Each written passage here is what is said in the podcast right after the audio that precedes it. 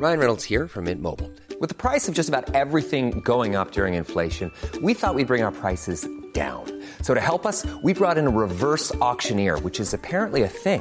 Mint Mobile unlimited premium wireless. Ready to get 30, 30, bit to get 30, bit to get 20, 20, 20, bit to get 20, 20, bit to get 15, 15, 15, 15 just 15 bucks a month. So, Give it a try at mintmobile.com slash switch.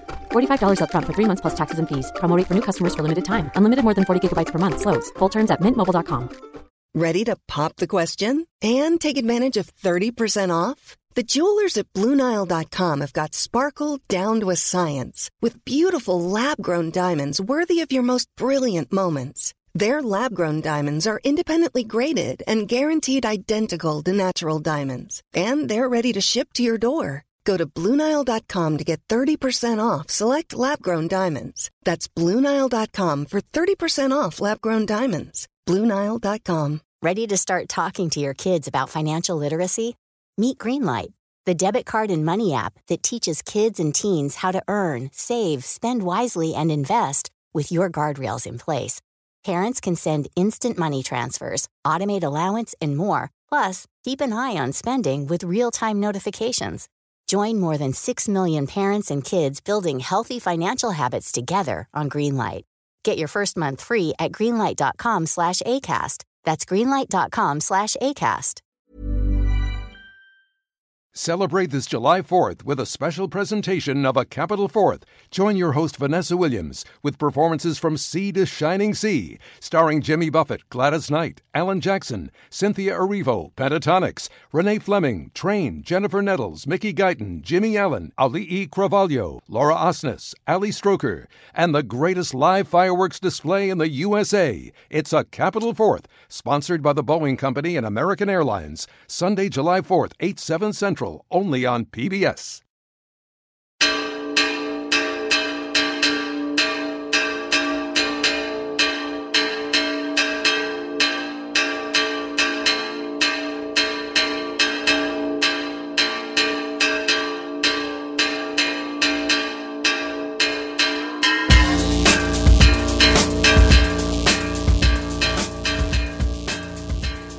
Hello, my name is Dave Hanratty, and there will be no encore. Welcome to episode 153 of the No Encore Music Podcast. Craig Fitzpatrick. Dave, what's up? How are you? You good?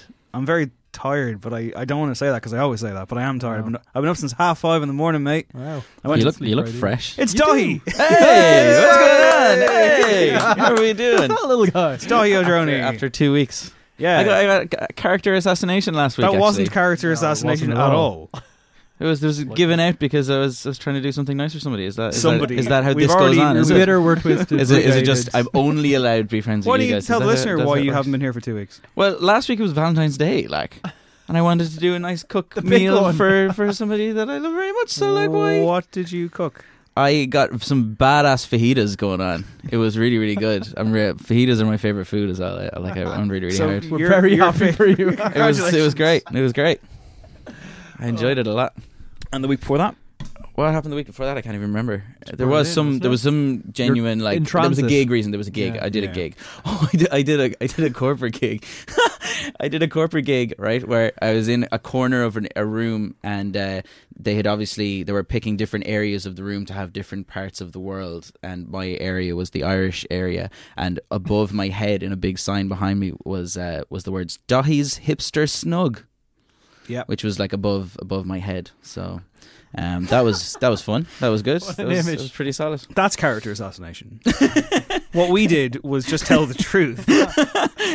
Congratulations. We'll get to Valentine's night though, because I did see you on Valentine's. You night. did, you did yeah, see me that's right. We'll get there. Valentine's Uh, let's get there right now. Yeah, what's the Why big not? Straight in. Let's do it. suspense? So Valentine's night, Dahi and I went to see Maggie Rogers, not together. 'cause Not Dahi together. obviously uh, had been booked out for the evening, much like an old video game Was console. fajitas to make. Maggie Rogers played two nights in the Academy, Valentine's and the night after Valentine's. I went on Valentine's night. It was incredibly packed full of people to the point where it was actually like difficult to Yeah, navigate. the academy. How was the academy? Because it's Garbage. Yeah. Uh, in, it's a venue that I've kind of previously half defended because I kind of like the layout, but I'm retracting that now. Now, okay, first of all, this was a problem that permeated the gig in general, but granted, and I've seen some people who won't be named say that, you know, it's your own fault, mate, if you're standing at the stairs near the bathroom and the bar. But quite frankly, there is simply no excuse for the level of fucking conversation and loud chatter that was occurring for the vast majority of the gig in front of me, behind me, to my right, and to my left. Why are you at the gig? Why are you at the gig that is like oversold and very hard to get tickets to? Why are you there? Why are you there? If, if you're going to spend the entire time talking about, uh, here, here's some subjects of conversation that I heard all about. uh, a bunch of lads talking about hurling, local level. Uh, What? A, a few, a few girls talking about a new boyfriend. Okay. Another girl who was recounting an anecdote from the weekend in which she said, and I quote, "And I don't think I was rude." She sounds like she might have been rude. She was definitely being rude in that fucking moment. and then just generic chit chat about stuff. Uh, again, like smoking area of a pub levels on a Saturday night. Bizarre. Are you saying this is kind of endemic of the academy? It just seems to be Mm. It's endemic a of Irish. magnet It's endemic of uh, Irish people who don't understand what etiquette is. I, Uh, I think it's I think it's pr- pretty prevalent in most pop gigs though, which is very much what this was. You know, like Ma- Hmm. the Maggie Rogers show was very much somebody of the moment who was like I mean she should have been in the Olympia, I would say. Yeah, I thought so, and definitely will be next time. Like both Yeah. both those gigs were sold out like crazy, and even like the upstairs area, which is generally kind of movable, was full. The, the gig was full. Like the house, very very full house. And to be fair, she was fantastic. We'll get to She that was in- so good. She was excellent. We'll get to that in a second. But what I will say first of all is. I don't understand. I understand talking at gigs. I understand, like, you know, you pick your moment. You might have something to say to somebody next to you, like, you know, whatever the conversation will be. Mm. And obviously, there are times when you might have to, like, impart some information. But I just don't get it. I don't get people who go to these shows and pay no attention and literally just gabber amongst themselves. And then when they hear like Alaska playing, they tune back into it for about three seconds and they put their fucking hands up and are like, "Yeah, it's my song." And then Maggie Rogers did like a slowed down cover of "I Want to Dance with Somebody." And that was amazing. It was amazing, but the problem is the fucking plebs start started like, started started tuning back in, right? And they were like, the this- peasants, and as they were Michael like- alone Yeah, would call yeah. them. the upper the upper tier. behaved like them. I mean, like the, and then they were basically like, you know, like like tuning back in because they know the song for three minutes. Oh, I am. And then I was like, you know what? I was annoyed at that. Do you know why? Because they didn't fucking deserve it. They didn't fucking deserve it. And I was like, what the hell? This is awful. It's not Maggie Rogers' fault. Who, by the way, was in fact fantastic. Uh, but it's kind of an interesting thing because I mean, like you know, it's it's kind of indicative of an artist who has had this like huge crossover, massive, massive pop single that everybody knows, and then I mean, the album is done. Ma- like well, but not like incredibly like Yeah. take Yeah. down the world well. So maybe like you know you get Take like down take the down world. take down the world well. Um, but like you know she's she's basically you know people are going because they know this one song from her, and again it's indicative of like a pop like audience. Yeah, That's sorry. Can I just can, I, can? I just sidebar for a second because you said you know take down the world there like that. Uh, before we came on air tonight, Dahi and I were discussing something, and there was a line that came out of Dahi's mouth, and I was like, "That's perfect." Remember before on the show, I've kind of talked about like great emo band names. Yeah. and my favorite one being Your Friend Since September. so we finally have the debut EP title for Your Friend Since September. Go ahead. The last recording of her. Sounds a bit sinister, to be quite honest. I assume it would yeah, be. but sure, all the emo stuff sounds a Yeah, bit yeah, sinister when you true. put it in the right light. Maggie Rogers doesn't sound sinister though. She sounded great, even in a venue like the Academy with lots of people chatting. She was excellent. Uh, Yeah. She was absolutely on fire. The album track sounded better, Much better. much better live. Than they Elevated did by a the- on band the for record. sure. Yeah, I yeah, thought for sure. And she was a star. She is a star. Such a star. Yeah, yeah. Great charisma, incredible connection to the audience. She Those- genuinely seemed like she wanted to be there. Yep. She was like, this was the kickoff of her tour, and she was repeating again and again how much she loved here and everything. Um, likable, believable, relatable, cool, great performer, great singer, good songs. I think can only get better as she goes along. Mhm. The band did, as I say, elevate the music. It's just a shame that like you find yourself in this pocket of sound where you're like, what the fuck? I mean, it's very festivally, and I just don't understand it. I don't get what it. I, I don't get is the effort of paying the money to go to the like it's it, it strikes me as the kind of behavior of like c- casual enough fans that wouldn't be arse getting tickets to begin with.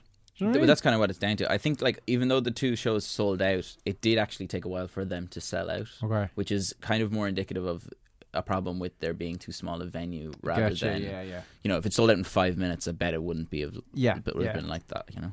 I understand the second show on the Friday was much the same. And there were definitely parts of the place. If you were like in the middle of the main floor, it's not as bad. But yeah, Certain there was sections are worse than others. The front, like to say, the front half of the main room was diehard fans, like without a doubt, and then a little bit further Yeah. back. Like I, mean, was in i- by the if desk. You, if you are standing close to the stairs in the bar, like you're kind of You're being that guy? no, I'm not saying you deserve it, but I'm saying it, it will be the worst area. I know, but there was nowhere else to go. I got in late. Oh, okay. I got in just as she was starting. She came out to Dancing Queen, by the way. Bit So of then, what, tune. what- so you're complaining about Tune. you're complaining about all these Fairweather I fans. No, again, you wouldn't. uh, Dottie's face when you said I came in late was a picture. When I say late, I didn't. I didn't miss. I didn't miss any of her. But I came in and there was like a massive queue for the bar, and you know I was trying to find a good spot, and ultimately it was difficult to do that. I was upstairs. I was How's the downstairs. Act? my my, pro- my problem my problem with The like, what? I, I the support act was was terrible. I can't Oh, even remember the name, but it was shockingly Jesus. bad. But anyway, uh, I was down by the sound desk on the side. Like if you, like my my problem isn't about like if you're standing by the stairs, you get all these people talking. Standing by the stairs is like gig suicide Yeah, because there's just people walking up and down Yeah, past yeah. you, like I did at one point past you, and I had to like push through to get all the. It took you ages. It was so difficult. But that's why I was like, I'm not. Gonna, but also, you at least were going back to a place we'd previously been. The new album from The Calling, I was going to say Travis, but no. Stereophonics, Stereophonics. Stereophonics. But you were you were Jones can have returning. that. You were returning to a spot that you previously marked out for yourself, along with some unknown person who you were spending Valentine's Day with. So essentially, on top of that, I couldn't like fully like go. I'm gonna I'm gonna elbow my way in now. I'm gonna be the guy who's gonna like like come in and be like, all right, how's it going? It's it's hard enough going back. To, like if you go to the bar, like no one wants to go to the bar during a gig when you're like, oh fuck, Yeah, I that's have to true. come all the way back through. I'm gonna try and find my friends. It's not gonna be good. But I, uh, for the good of society, I Mm. stayed where I was. Do you know? Do you know what else was a really weird thing about the academy? They now do um, two pint glasses. So like a glass that is twice. So it's like the big That's American great. football things. So that you can kind of go to the bar once and get like two beers or That's a whatever. great idea. It's pretty intense. It's a massive, like, it's ridiculously looking You large guys, thing. you guys working for the academy now? Like, or this Yes, just, we are working. just an really- interesting gig thing. You As know? noted, Kinda- two nights, not- Thursday, Friday. Also on Friday was the release of the biggest Irish album in 10 years. Modern Love by Picture This. Mm. Dropped. Have we all had a listen? Uh, no, We're not reviewing it this week. No, but I haven't listened to getting it. pretty it's heavily getting panned. kicked. It got Oh, really? I'm which shocked. I, I'm actually quite surprised by because Yeah. usually people, even if it's like kind of a like a, a yeah. like a, an album like this, so say if certain level like of goodwill. yeah, there's a certain level of goodwill, but Jesus, Irish Times Uh, was like Irish Times gave it two, two. stars? RTÉ gave it one. And then Arena crazy. that night. RTÉ gave it one star. Arena that national night. broadcaster. How many times has the RTÉ website given something one That's star? very good question. Arena that evening uh, with Sean Rocks, who hosts the Oh, show, no. best name in the business, was uh, the, the people on the show were Alan Corr, who wrote the review, and our good friend Zara Hedderman, who both gave it one out of five. uh, Hot Press gave That's it. two out of ten. Hot Press gave it eight out of ten. eight out of ten on Hot Press in a review. We're- They didn't happen to be on the cover, did they? amazingly enough, they were. Also, in a review that said, you know, took aim early doors at quote unquote music snobs. Good one. Excellent. Hot press, like I mean, surely Hot Press started out as being the Their music own snob. fucking press release isn't as glowing. Aw. So yeah, it's getting a kicking, and essentially they obviously are the band of the moment in terms of Irish whatever the fuck. Uh, in fact, they did some muscle flexing. They went over to New York to the Empire State Building to launch the album, and Yeah. uh, this seems like the, move. the greatest building in the world. I got, I got Gavin a, James do something similar, did he? or did he go to LA? No, he launched He his was on album some in space. building. He launched his album in space. Triggering the most famous Zara Hedderman line. My favorite Zara Hedderman line was just like, "I wish she had just recorded that one album and then sent it up into space," and that was it. I was like, I think you're gonna say triggering the aliens. triggering Article Fifty. They're going to come down and be like, whatever. Uh, yeah, so there's obviously a big push behind the band. A lot of Yeah. razzmatazz going on. Uh, part of the razzmatazz was that, um, as we all know, I work for Joe.ie, and we sent a member of our team across to New York. And as a matter of fact, I was in the preliminary discussions to go to New York. Yes, and you did not go I did not because it would go. be in a conflict of interest. I was voted out, essentially. So I didn't get to go. I didn't get to go on a free trip to New York. I've never been to to the. hang around with with picture this. I mean, I don't know. Like, they stay in a nice hotel. It's quite the devil's bargain. I don't know. Could you've? The devil's bargain. Is Is that that sorry? even a phrase? that- I don't know. Can I ask? Is that We've your? been listening to the gloaming this week. I don't know. the Devil's Bag. Is that your? Um, is that your wrestling finishing move? yes, it is. I assume it's a running drop kick into the corner, followed by a bulldog clothesline, uh, uh, full headlock. So, uh, as Craig notes, yeah, the Gloaming. We're going to review the Gloaming this week. Their new album, imaginatively titled "The Gloaming 3.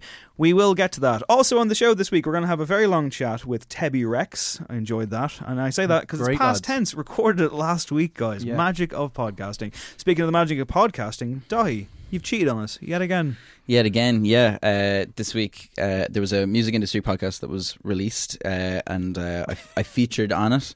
Um, I was talking about just how to be like a kind of a, a musician and do it full time and stuff as well. But like, I like I don't know what I was thinking because I like I curse in it so much. Like Really? it's really intense. Like there's one point where I say like three points and put a fucking in on each section for no Turn reason. into Bob Geldof. I like. I must have been trying to like be bravado or something like that. It was so weird. I like. I, I listening back to it, but it is quite interesting because it, it covers like a huge ran, ran, range of people. Kind of Jenny Wren is one of the first people talking in it, um, and one of the uh, one of the band members from um, Bitch Falcon is in it as well, who were really really interesting about how to kind of be a band right nowadays and what to be expected. You know, um, and a whole pile of different. That's like a, a lawyer talking and another like music accountant and stuff. And funnily enough, like a lot of the bigger um, higher music industry people that he was talking to who were making the big bucks, every single one of them, their victory victory story for the moment is picture this, like basically. So all of them are kind of going, Hollow this victory. is the big success story of the last like year or whatever.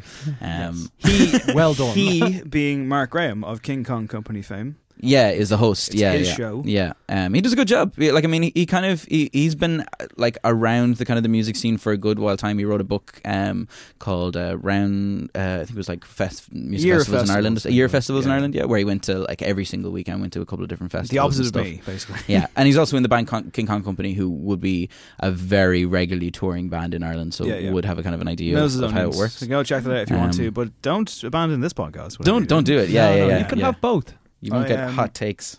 I travelled to Belfast this morning to the Output Festival to spread the good word about No Encore in front of a room full of people. Mm. Uh, how did that go? I enjoyed it. Yeah, it was good. I mean, like these panels are always kind of strange. You don't know how they're going to go. Uh, you don't know like if you're going to do good or if you're going to do bad. If people are going to show up. But it was a full room. Uh, lots of Nice. questions about podcasting, and afterwards, uh, like Niall Could, of could the- you answer them all? I answered most of them. Well, see, this is the thing. Niall of uh, F- Nialler9 fame was in attendance for this because he was doing a panel of his own later that day. And afterwards, I was like, uh, he asked me how I thought it went, and I said, "Yeah, I think it was good. I hope it wasn't too boring or anything." And he said, "No, it was good." Um, and then he said, "You spoke quite a lot." wow, what a comment. That's Uh, not like you. And I was like, "I did, yeah." On a panel. what was your what was your like sure what was your Loud. best point your most like did, Yeah. what, what, What what was the best caused thing you like said? gasps in the room There was or- no real gasps in the room too much. I don't think. Uh, I Get any laughs? I got a few laughs. That's the yeah, main yeah. thing. Popped the crowd a few times. You know me. I said something to the effect of, "There's no excuse to not have a podcast that sounds good. So if you're starting a new one, whatever you do, invest." That's Like, actually a really good point. There's just no point in not doing it.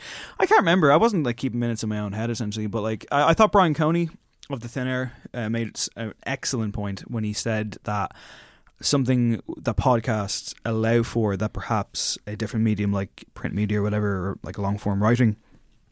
Not that it can't, but it's more kind of, I guess, inherent in podcasting is empathy.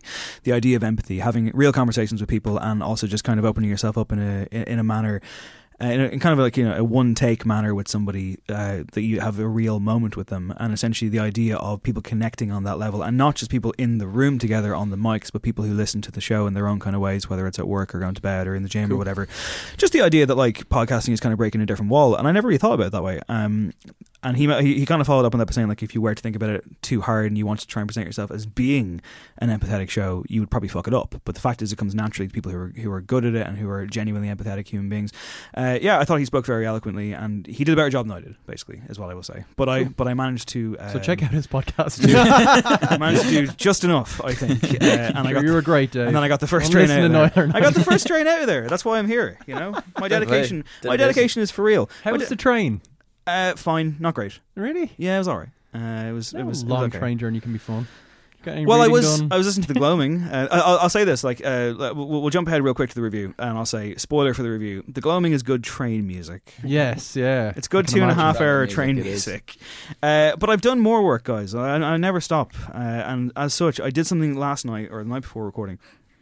I didn't think I would do, and I watched most of Brit Awards 2019. Oh, you actually Did you watched watch it? Ask What me an anything. Holy shit! Um, Uh, not a lot happened, did it? best outfit. I thought Little Mix were really good. Uh, Okay. Some, I think, Lad Bible said that they look like strippers, which I thought was unfair. Uh, apart from that, I don't know. It, was like, okay, so uh, okay, that's that you was, can't look like a stripper until you strip, really. Yeah. Because you could, you know, you could strip at any stage. To be quite honest, you could be wearing any outfit. Uh, Do you know what I mean? It's here's just a varied thing. here's a hot more take. Here's a hot take for you. Here, here's a hot take for you guys. Everybody strips every day. Yeah, Oh, yeah. oh. We're all born Wow. strippers as well. So there you go. So okay, that's Dahi's question. Craig, it's your question. Um, talk to me about the 1975 making quite the statement. Not a question. It's actually better than a question The because you can- 1975 did in fact make a statement. They won Best Album and Best British Band or Best Band or whatever the fuck it was. And Matty Healy, in his acceptance speech, quoted Laura Snapes. Uh, Guardian and Pitchfork writer Laura Snapes, very good writer. Even if she did come at me on Twitter over Christmas, guys. Did we talk about this? No. Let's talk about it.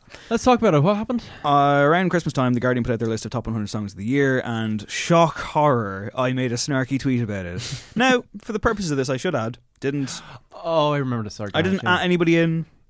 I wasn't like, yo, at Laura Snapes, what the fuck is this? I just said something to the effect of, this list is really bad, and it was. And then I kind of followed up on it by saying, seriously, this looks like it was dashed off on Slack in about 90 minutes. And that led that led Laura Snapes to, I guess, search for criticism on Twitter, and she found it because she replied to me directly, even though we don't follow each other, and I guess never will. Mu- Much like I will never write for the Guardian now. Uh, and she said, uh, "Hi Dave, this was put together over a course of X amount of months with X amount of writers and spreadsheets and blah blah blah blah." blah. And then signed off by saying, "Hope this helps," uh, with an exclamation mark. Oh. I can't stand those kind of. And I responses, wrote like, back and I said something to the effect of, uh, "Fair enough. I mean, I was clearly just not being actually serious, but bravo on the passive aggression there, uh, or something to the, uh, that Oh, effect." did she like the tweet or not? And she came back and she said, "No more passive aggressive than suggesting it was dashed off and slacking, whatever, blah blah blah." That's not passive aggressive. That's just aggressive. Yeah, and then I had some other come back, and then that was I, I said something like, "Yeah, fair enough," and then that was the end of it. So like, however, uh, I'd like then to. what did you do? Dave? The beef. Well, I'll say this: she didn't have a fucking problem with me when uh, she wrote her Pitchfork review of Girl Band, and two of her four paragraphs were basically based off an interview that I did with the band. But whatever. Um, so hey, I was quoted. It's fine. Technically, I've written for Pitchfork. It's grand. Laura, if you're listening, I think you're fucking great. I, I'd love Okay, to. what is this Ah, turning Jesus. into? Talk to me about the Brits, will you? the reason I'm saying this is because Matty Healy did basically the same thing. yeah, when he know. won he the did awards, name checker. he, he said our good friend Laura Snapes because she wrote an article for the Guardian recently about Ryan Adams, and in the article she quoted herself, which I admire because I've done it myself. And she said about an article she wrote about Mark Kozelek, and she said, and I'll read it out now, much like Matty Healy did on stage at the Brit Awards on Wednesday evening. He said, "I want to read out this quote from our friend Laura Snapes from thing that she wrote." And the quote is as follows as Dave struggles to find it on his phone. Here it is as it loads. Male male misogynist acts are examined for nuance and defended as traits of quote difficult artists, while women and those who call them out are treated as hysterics who don't understand art. So he literally just said that and then walked off the stage, which led to Twitter instantly hailing him as a feminist icon. It's fucking. She was she was very happy. Yeah, she was delighted. Yeah, she was thrilled. Mainly about the shout out. Um, which I suppose it would be a, Isn't quite it a funny? surreal. Huh? Isn't it funny that Matty Healy, cancelled for allegedly being a misogynist by Zara Hedderman on this very show, is now a feminist icon? Yeah, it, it felt quite like. I, I was mean- talking to Zara today, and um, she was not happy with how it went down. Uh, Doesn't sound like Zara. I kind of agree. Like, it was just a very cynical thing. It seemed like y- y- y- there's nothing to base it on other than the vibe you get, and it felt like a piece of kind of performative wokeness. To Yeah. me. I mean, I presume, uh, like looking at the the nomination for both of the, like especially the best band kind of thing. I mean, it was pretty clear that they were going to win it. Like yeah. They were there there. Some ridiculous nominations in there, and like you know, uh, so he, he he definitely planned it out beforehand and Yeah. had a very good idea of what he was going to do. Yeah, for and sure. To be fair, like uh, that is exactly the type of thing that people would want him to do out of one of those situations. Of course, yeah. and get the talking point. So if you're talking about Matty Healy as this like person, It's a good who's career performing could- exactly. Yeah, yeah, exactly. As a career move, that's that's the thing you're supposed to do, which we've seen time and time again with him. It's like he is calculated as fuck with this type of stuff. Yeah, yeah. Are there any more questions before I run down the big results? Yeah, talk to me about, You're one of those- and Beyonce. You're one of those. Uh, this is acceptance more, you're one of those. This is more of an observation than a question. People at the Q&A. No, I am not. Do not put that on me. I hate those people. Uh, hey, Lynne Ramsay, great film and all. Uh, more of an observation than a, uh, than a question, if you don't mind. Two no, of them I did. actually. I did see the clip of um, Beyonce and Jay Z. I thought it was interesting that they had the portrait of Meghan Markle. I didn't think that was interesting at all. It was a nice. They touch. won best group. What? Yeah, which was absolute nonsense. You didn't think that was the kind of cool move, considering the absolute fucking trashing she's got in the British press. It was a, it was a nice kind of fu. I thought. Meghan Markle. Yeah. I just don't really care about that whole thing. And also, them Okay. winning best group was just bizarre. So, um, Dahi, you've got one more question. Uh, the best artist video of the year was Little Mix featuring Nicki Minaj, "Woman Like Me." Like that, It's not a question. I know, but like, like that is such a bad video. It's a Like, great tune though. It's a great tune, but like, do you d- did it feel like on the night? Here's my question. Yeah. Did it feel like on the night that You're getting the hang of this. ev- ev- everything was already pre-planned that like of everyone had to get their dude, cover? it's a fucking award. D- and did Like, it? But did it feel like that on the night? Did it, like people were like almo- almost ready, getting up off their chairs. Especially because Little Mix were there. Then they performed and then won an award. So they came out and was like, 975 won two awards and then performed in their tuxes. Okay, Calvin yeah. Harris did a fucking medley of not one, not two, but three of the worst songs of all time, all recorded by him. And he had Rag and Bone Man, yeah. then Dua Sam Lipa, Smith. Yeah. and Sam Smith. But sure, there's last three singles. Of course, They're he all was doing that. Pure garbage. And of course, Dua why? Lipa track is alright. But why was he doing all this? Because he was named Producer of the Year.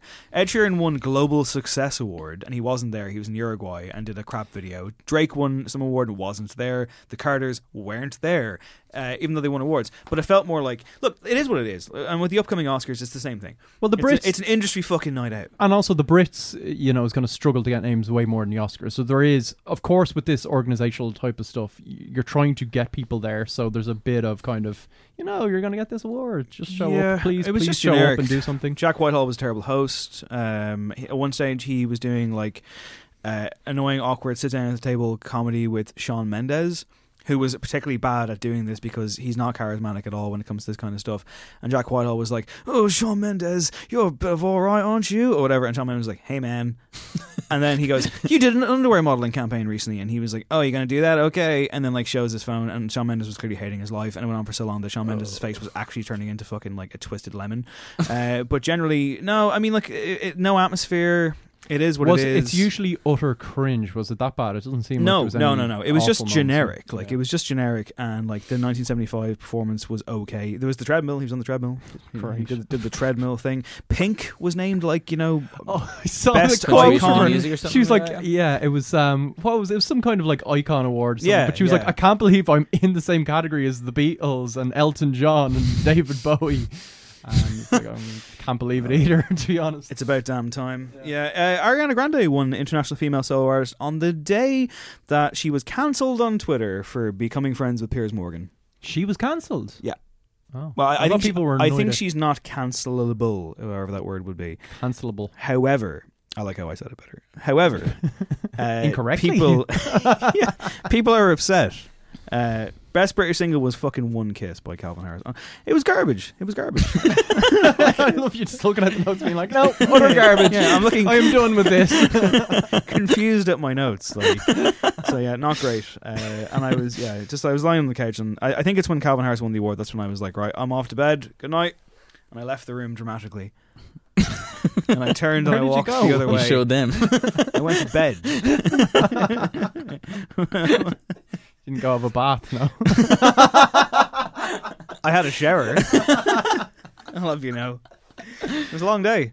Do you have any further questions, Craig? Um, no, I don't. I think. Why are you dressed like a magician today? That's what I want to know. What do you mean? Oh, the turtleneck. I don't know. Like I, I didn't have a lot in my wardrobe. You got a so I just turtleneck and a suit jacket on, and I feel like you're about to try and hypnotize me. I realise I've worn two turtlenecks this week, and I realise I finished the Ted Bundy tapes over the weekend, and he wore them quite frequently, and now I'm worried that Ted Bundy Yeah, yeah. has become Is my Ted Bundy style. your style icon? Yeah, subconsciously, I guess. Fantastic. so there. Is that, is that your question answered? It was, yeah. Great. Thanks very much. Uh, on the subject of, I think this is a good way to pivot to the idea of pop music's growth, the myth, uh, you might say, I'm joking, of pop music's growing gender gap. Because at the Brit Awards, there was a moment where Annie Mac, uh, while presenting an award, said, I think this is the first time in Brits history when there's an equal amount of nominations for male and female artists. And then she goes, Isn't that nice? And I was like, Yeah, it's nice, but like, I mean, I don't know. Is it a good thing? Is it a bad thing? I don't know. Is it a thing?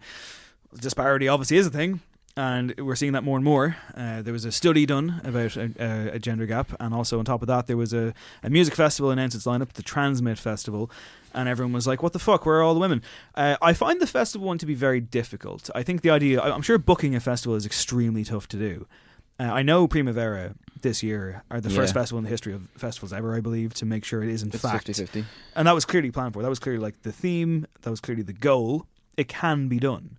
At the same time, a festival like the TRNSMT Festival, I'm not defending it anyway because the vast majority of the acts on it are I mean, did you see the picture? It's ridiculous. garbage.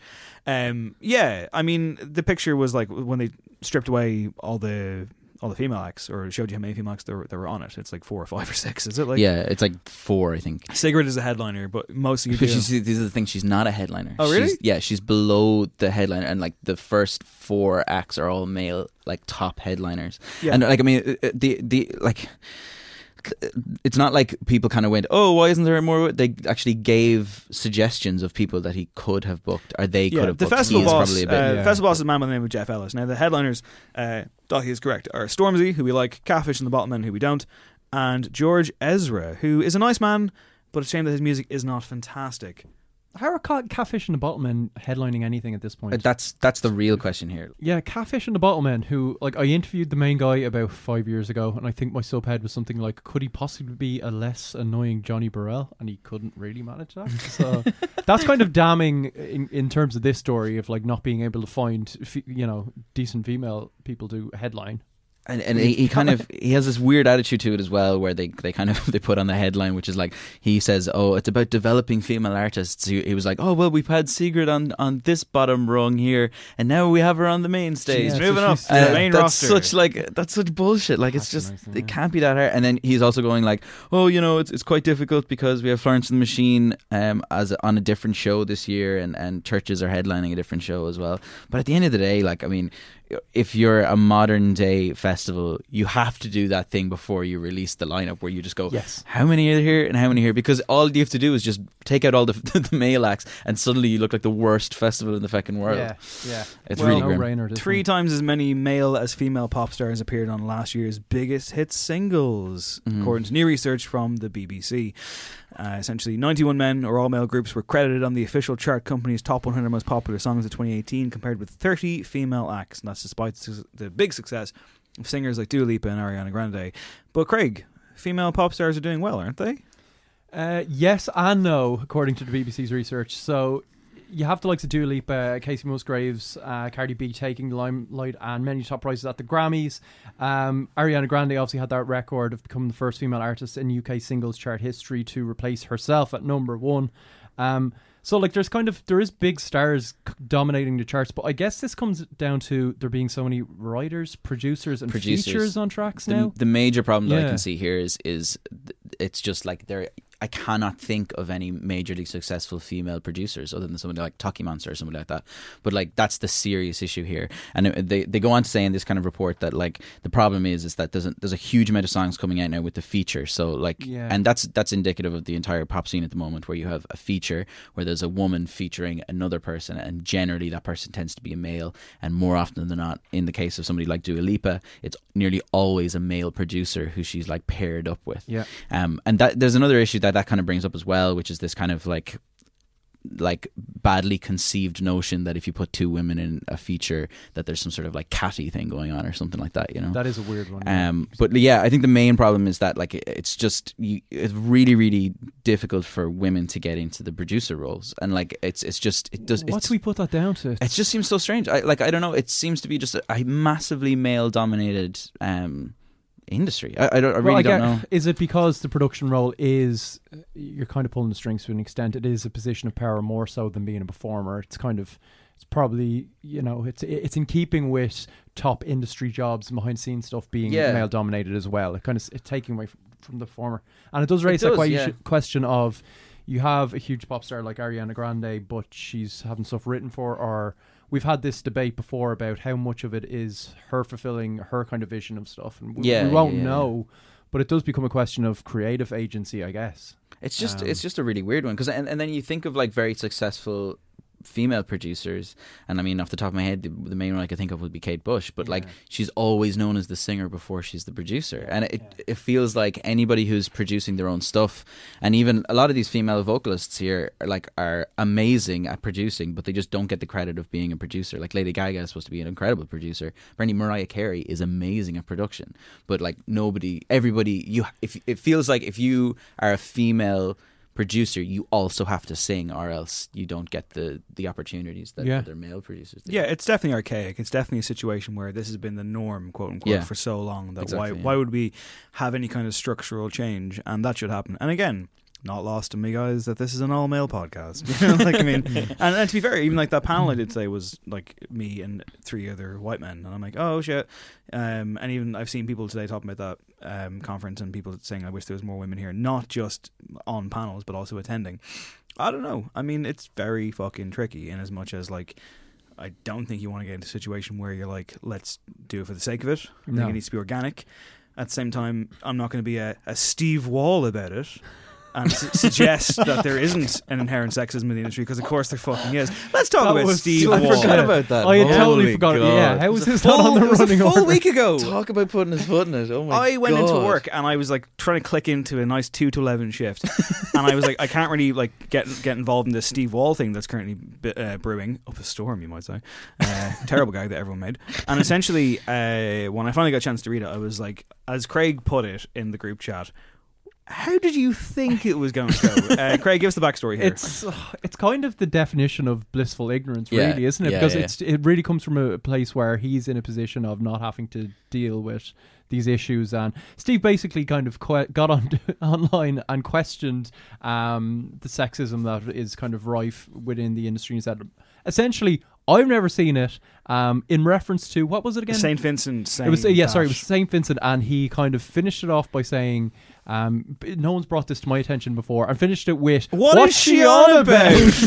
Which was excellent. Well done. Which I think spoke a lot about maybe his attitude some- to the whole thing. You got people obviously were very quick to jump in, and to be fair, the vast majority of the discourse coming his way was critical for sure, but also very much like, ah, here, listen. Here's, There was actually actual you- conversations like, happening. Not only have nice you to see, just yeah. put out the example of sexism towards women, but You've also kind of shown sexism in yourself yeah, in that yeah. last statement. Here are lots more examples Yeah, on top of that. Nialler9 and Andrea Cleary in particular, like did a really good job of explaining in a very clear terms, like Yeah. how Now, now how wrong he was, yeah. like uh, like very calmly Lots of people explained. did, like- and essentially there was a moment where he finally started to go. You know what? I'm learning now, but he chose a man to be like, you know, oh, it's a bloke who's shown me this way, and that led to further like, oh yeah, of course it is. And at the same time, I- there's I've some sympathy to degree in as much as like we talk all the time about men educating men.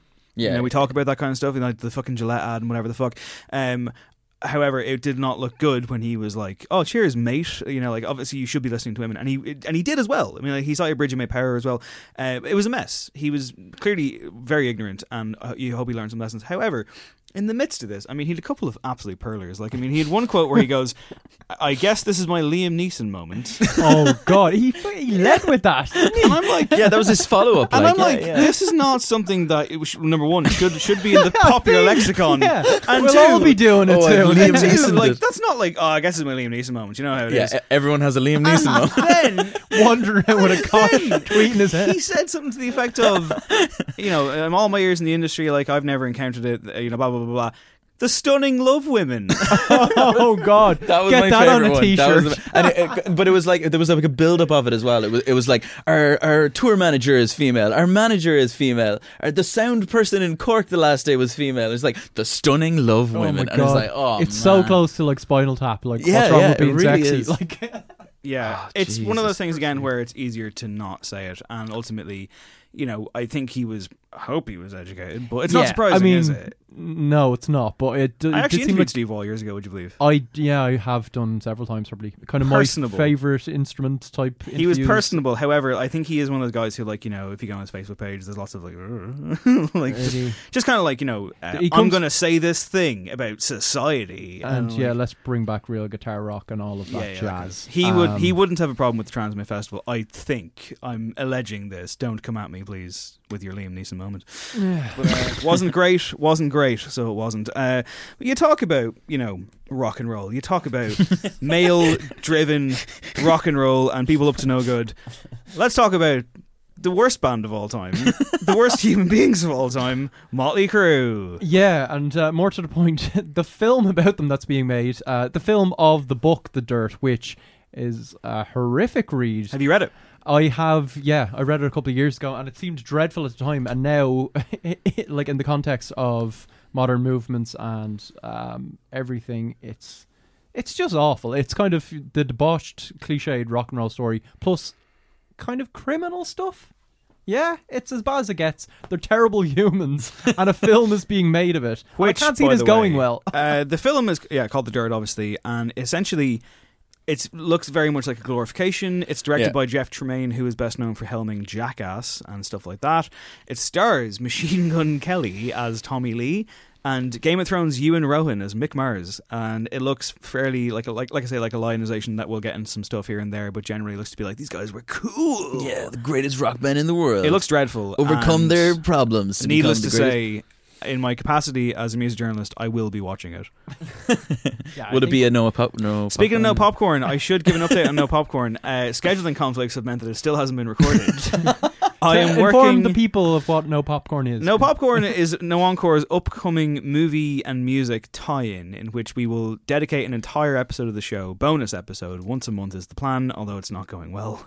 Uh, in which we will sit You down. say which month. I did say be this month. Which we'll sit down and we'll talk about a movie that has some relationship to music, whether it's a biopic, a musical, or incredibly tangential. The first film that we're doing is Bohemian Rhapsody, and scheduling conflicts have meant that I have yet to record it. So yeah, I, I, I don't know. I'm not I'm not pro Motley Crue. No good songs either. Uh, uh, rounding off the news section, Craig. Eazy Yeah, so- Easy E is not back from the dead. Eazy, someone else that was kind of um, immortalized in film in recent years. Um, he's now being memorialized in Newhaven after a bizarre campaign which we talked about recently. Guy Stevens has nearly got his wish. Um, he was campaigning in a small town to get uh, the town to immortalize his hip hop hero with a statue. Demanded th- the town council erect it. Um, the town council said they had no idea who Eazy was, but they've now said it will allow the superfan to build a bench in his honor, Aw, which is. an easy E bench. It's what he would have wanted. do you It is what reckon? he would have wanted. Yeah, it's what he stood for. Would you be happy And with then a he gets to bench? sit for it. A bench kind of feels But you a know, bit. you know that A bench, bench- That bench is going to become a den of iniquity in that town. I'm I'm against this. this A bench. the to me- louts are going to hang out around this a bench, is like something you get for like being a really good citizen in terms of like you know someone who maintained a park or fed Yeah, swans yes, yeah, this fed- is fed. it. for It's 400 years.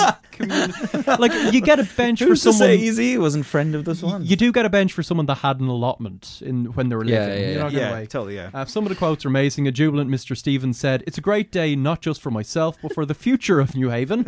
I might push for someone to fly over. He's gonna from run for America office next. Germany. Someone, Someone to fly fly over from America. the guy who played Ice E- Cube. the guy, the, the guy who played Eazy in the film Straight Outta Compton. Meanwhile, the town council has been educated, It told the Argus uh, it is now aware of Eazy-E after council officials conducted a Google search. it concluded. Sorry, sorry, sorry, we sorry. spent seven thousand Yeah, on a on sorry. a deep dive Sorry, into who Eazy. conducted a Google search. Hold on, I'm going to keep going this story. It concluded it was not a fan in quotation of his music, um, but an offended Mr. Stevens said they clearly haven't listened to a song "Sipping on a 40, but I am grateful they've allowed the tribute anyway. I like that they've gone for the distancing there. Just to clarify, we are not fans of Yeah, this yeah. man's music. They had they had a little bit of beef at the end as well, where like they they kind of pushed back on. Um, Stevens was kind of giving out about that there was a, a bandstand built on Denton Island, and he was giving out that it was going to be useless. And then the council, in a very like tongue in cheek, when it was like, "Oh well, maybe you should invite a local Easy E tribute artist to come and perform on it." Yeah, they might have to get someone to travel in. I Yeah, think. they might. I said that was the last news story. I lied. There's breaking Nils Frahm news, guys. Oh yeah, You know him? I do. he has taken to Facebook uh, to announce that he's leaving Facebook with a, uh, a a screed that goes like this: "Dear friends, this page is soon not going to be active anymore." After giving it serious thought, I have concluded that Facebook will be the first of many social media accounts that I'm The going to first of many. close. Jesus, Nils Frahm what's his TikTok like? I wonder. It's weird. Nils Frahm MySpace going down. Uh, His Facebook Bebo page is fucking lit. Facebook et al. have become unwanted companions in my life, despite the opportunity they are giving me to promote my music. Followers on Facebook work as a new kind of currency today, but I find the political and political and moral costs that come with it too steep to stay in the game. This game starts with seeing you and me as a currency, and goes on with trading something so intimate as music and human emotions in a digital market that benefits only the few. The picture repeatedly drawn to me is one where I cannot afford to leave Facebook because the access to fans that it represents feels like I'm being held hostage by a force out of my control. I'm no longer willing to give in to such perverse arguments. Rather, I want to imagine and construct a world where people like you and I find a different way of interacting with each other without laptops on our knees or smartphones in our hands. I want beautiful thought. I want to thank you for your loyalty through my music, my concerts, and the many encounters with you all over the world, not via platforms that monopolize our communication and commodify our ways of being in the world. Many conversations with friends in the last couple of months have supported me to make this move, and I was relieved to learn how many people around me feel the same urgency to end our dependency of social media platforms in particular and the internet in general. While these concerns are shared by many, acting upon them seems to be much more difficult. I would like to inspire you that in fact it is quite easy. All we need to do is practice what we preach. If anything, I hope that my absence in the space will enhance my presence in the world out there. That is where you will always find me. oh, Sincerely, and on Tumblr. and on Tumblr. sincerely, Nils.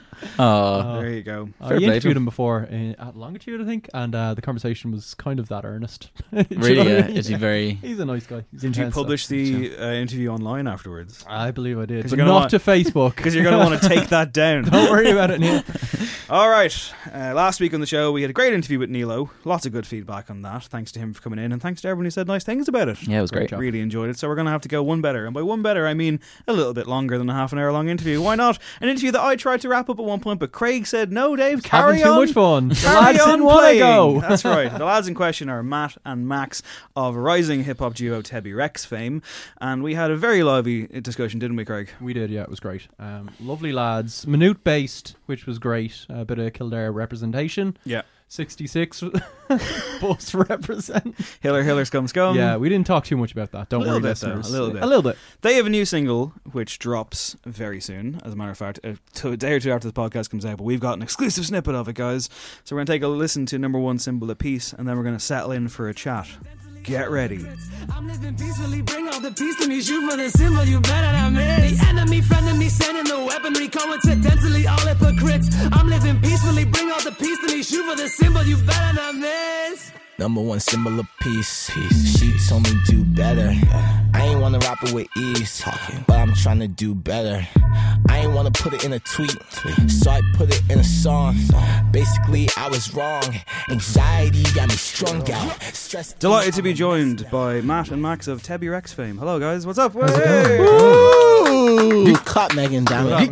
Megan's also here. That's how we do. That's Craig's thing. We have to introduce everybody with that way. Being warm and nice to people. It's a bit over the top. Like I don't know. I think Is it's it- warranted. Is it good? It's Yeah. good. Uh, welcome to the show, guys. I'm trying to get you on for a very long time. I'm glad you're finally here. Now, there's only one place to start today, guys, and that's based off something I saw you tweet out earlier on. Hitch has not aged well at all. Oh man. 2005 knockabout Will Smith rom com Hitch. Man. Man. Do tell. I can't really remember. So I was watching a video uh, from a YouTube channel called CinemaSins, which just goes through like an issue in a film. Yeah. And it just point out all the problems with Hitch. And like, let me just give some context, right? I grew up thinking, yo, this. I legit watched Hitch, Hitch one time as a kid and took notes on things and how to do things, right? Like that's very smooth. That's very like, yeah, yeah, yeah, that's great. Looking back at it, it's like, oh no, you like this dad's manipulating women in a very Oh, creepy yeah. way. You're saying Hitch is problematic.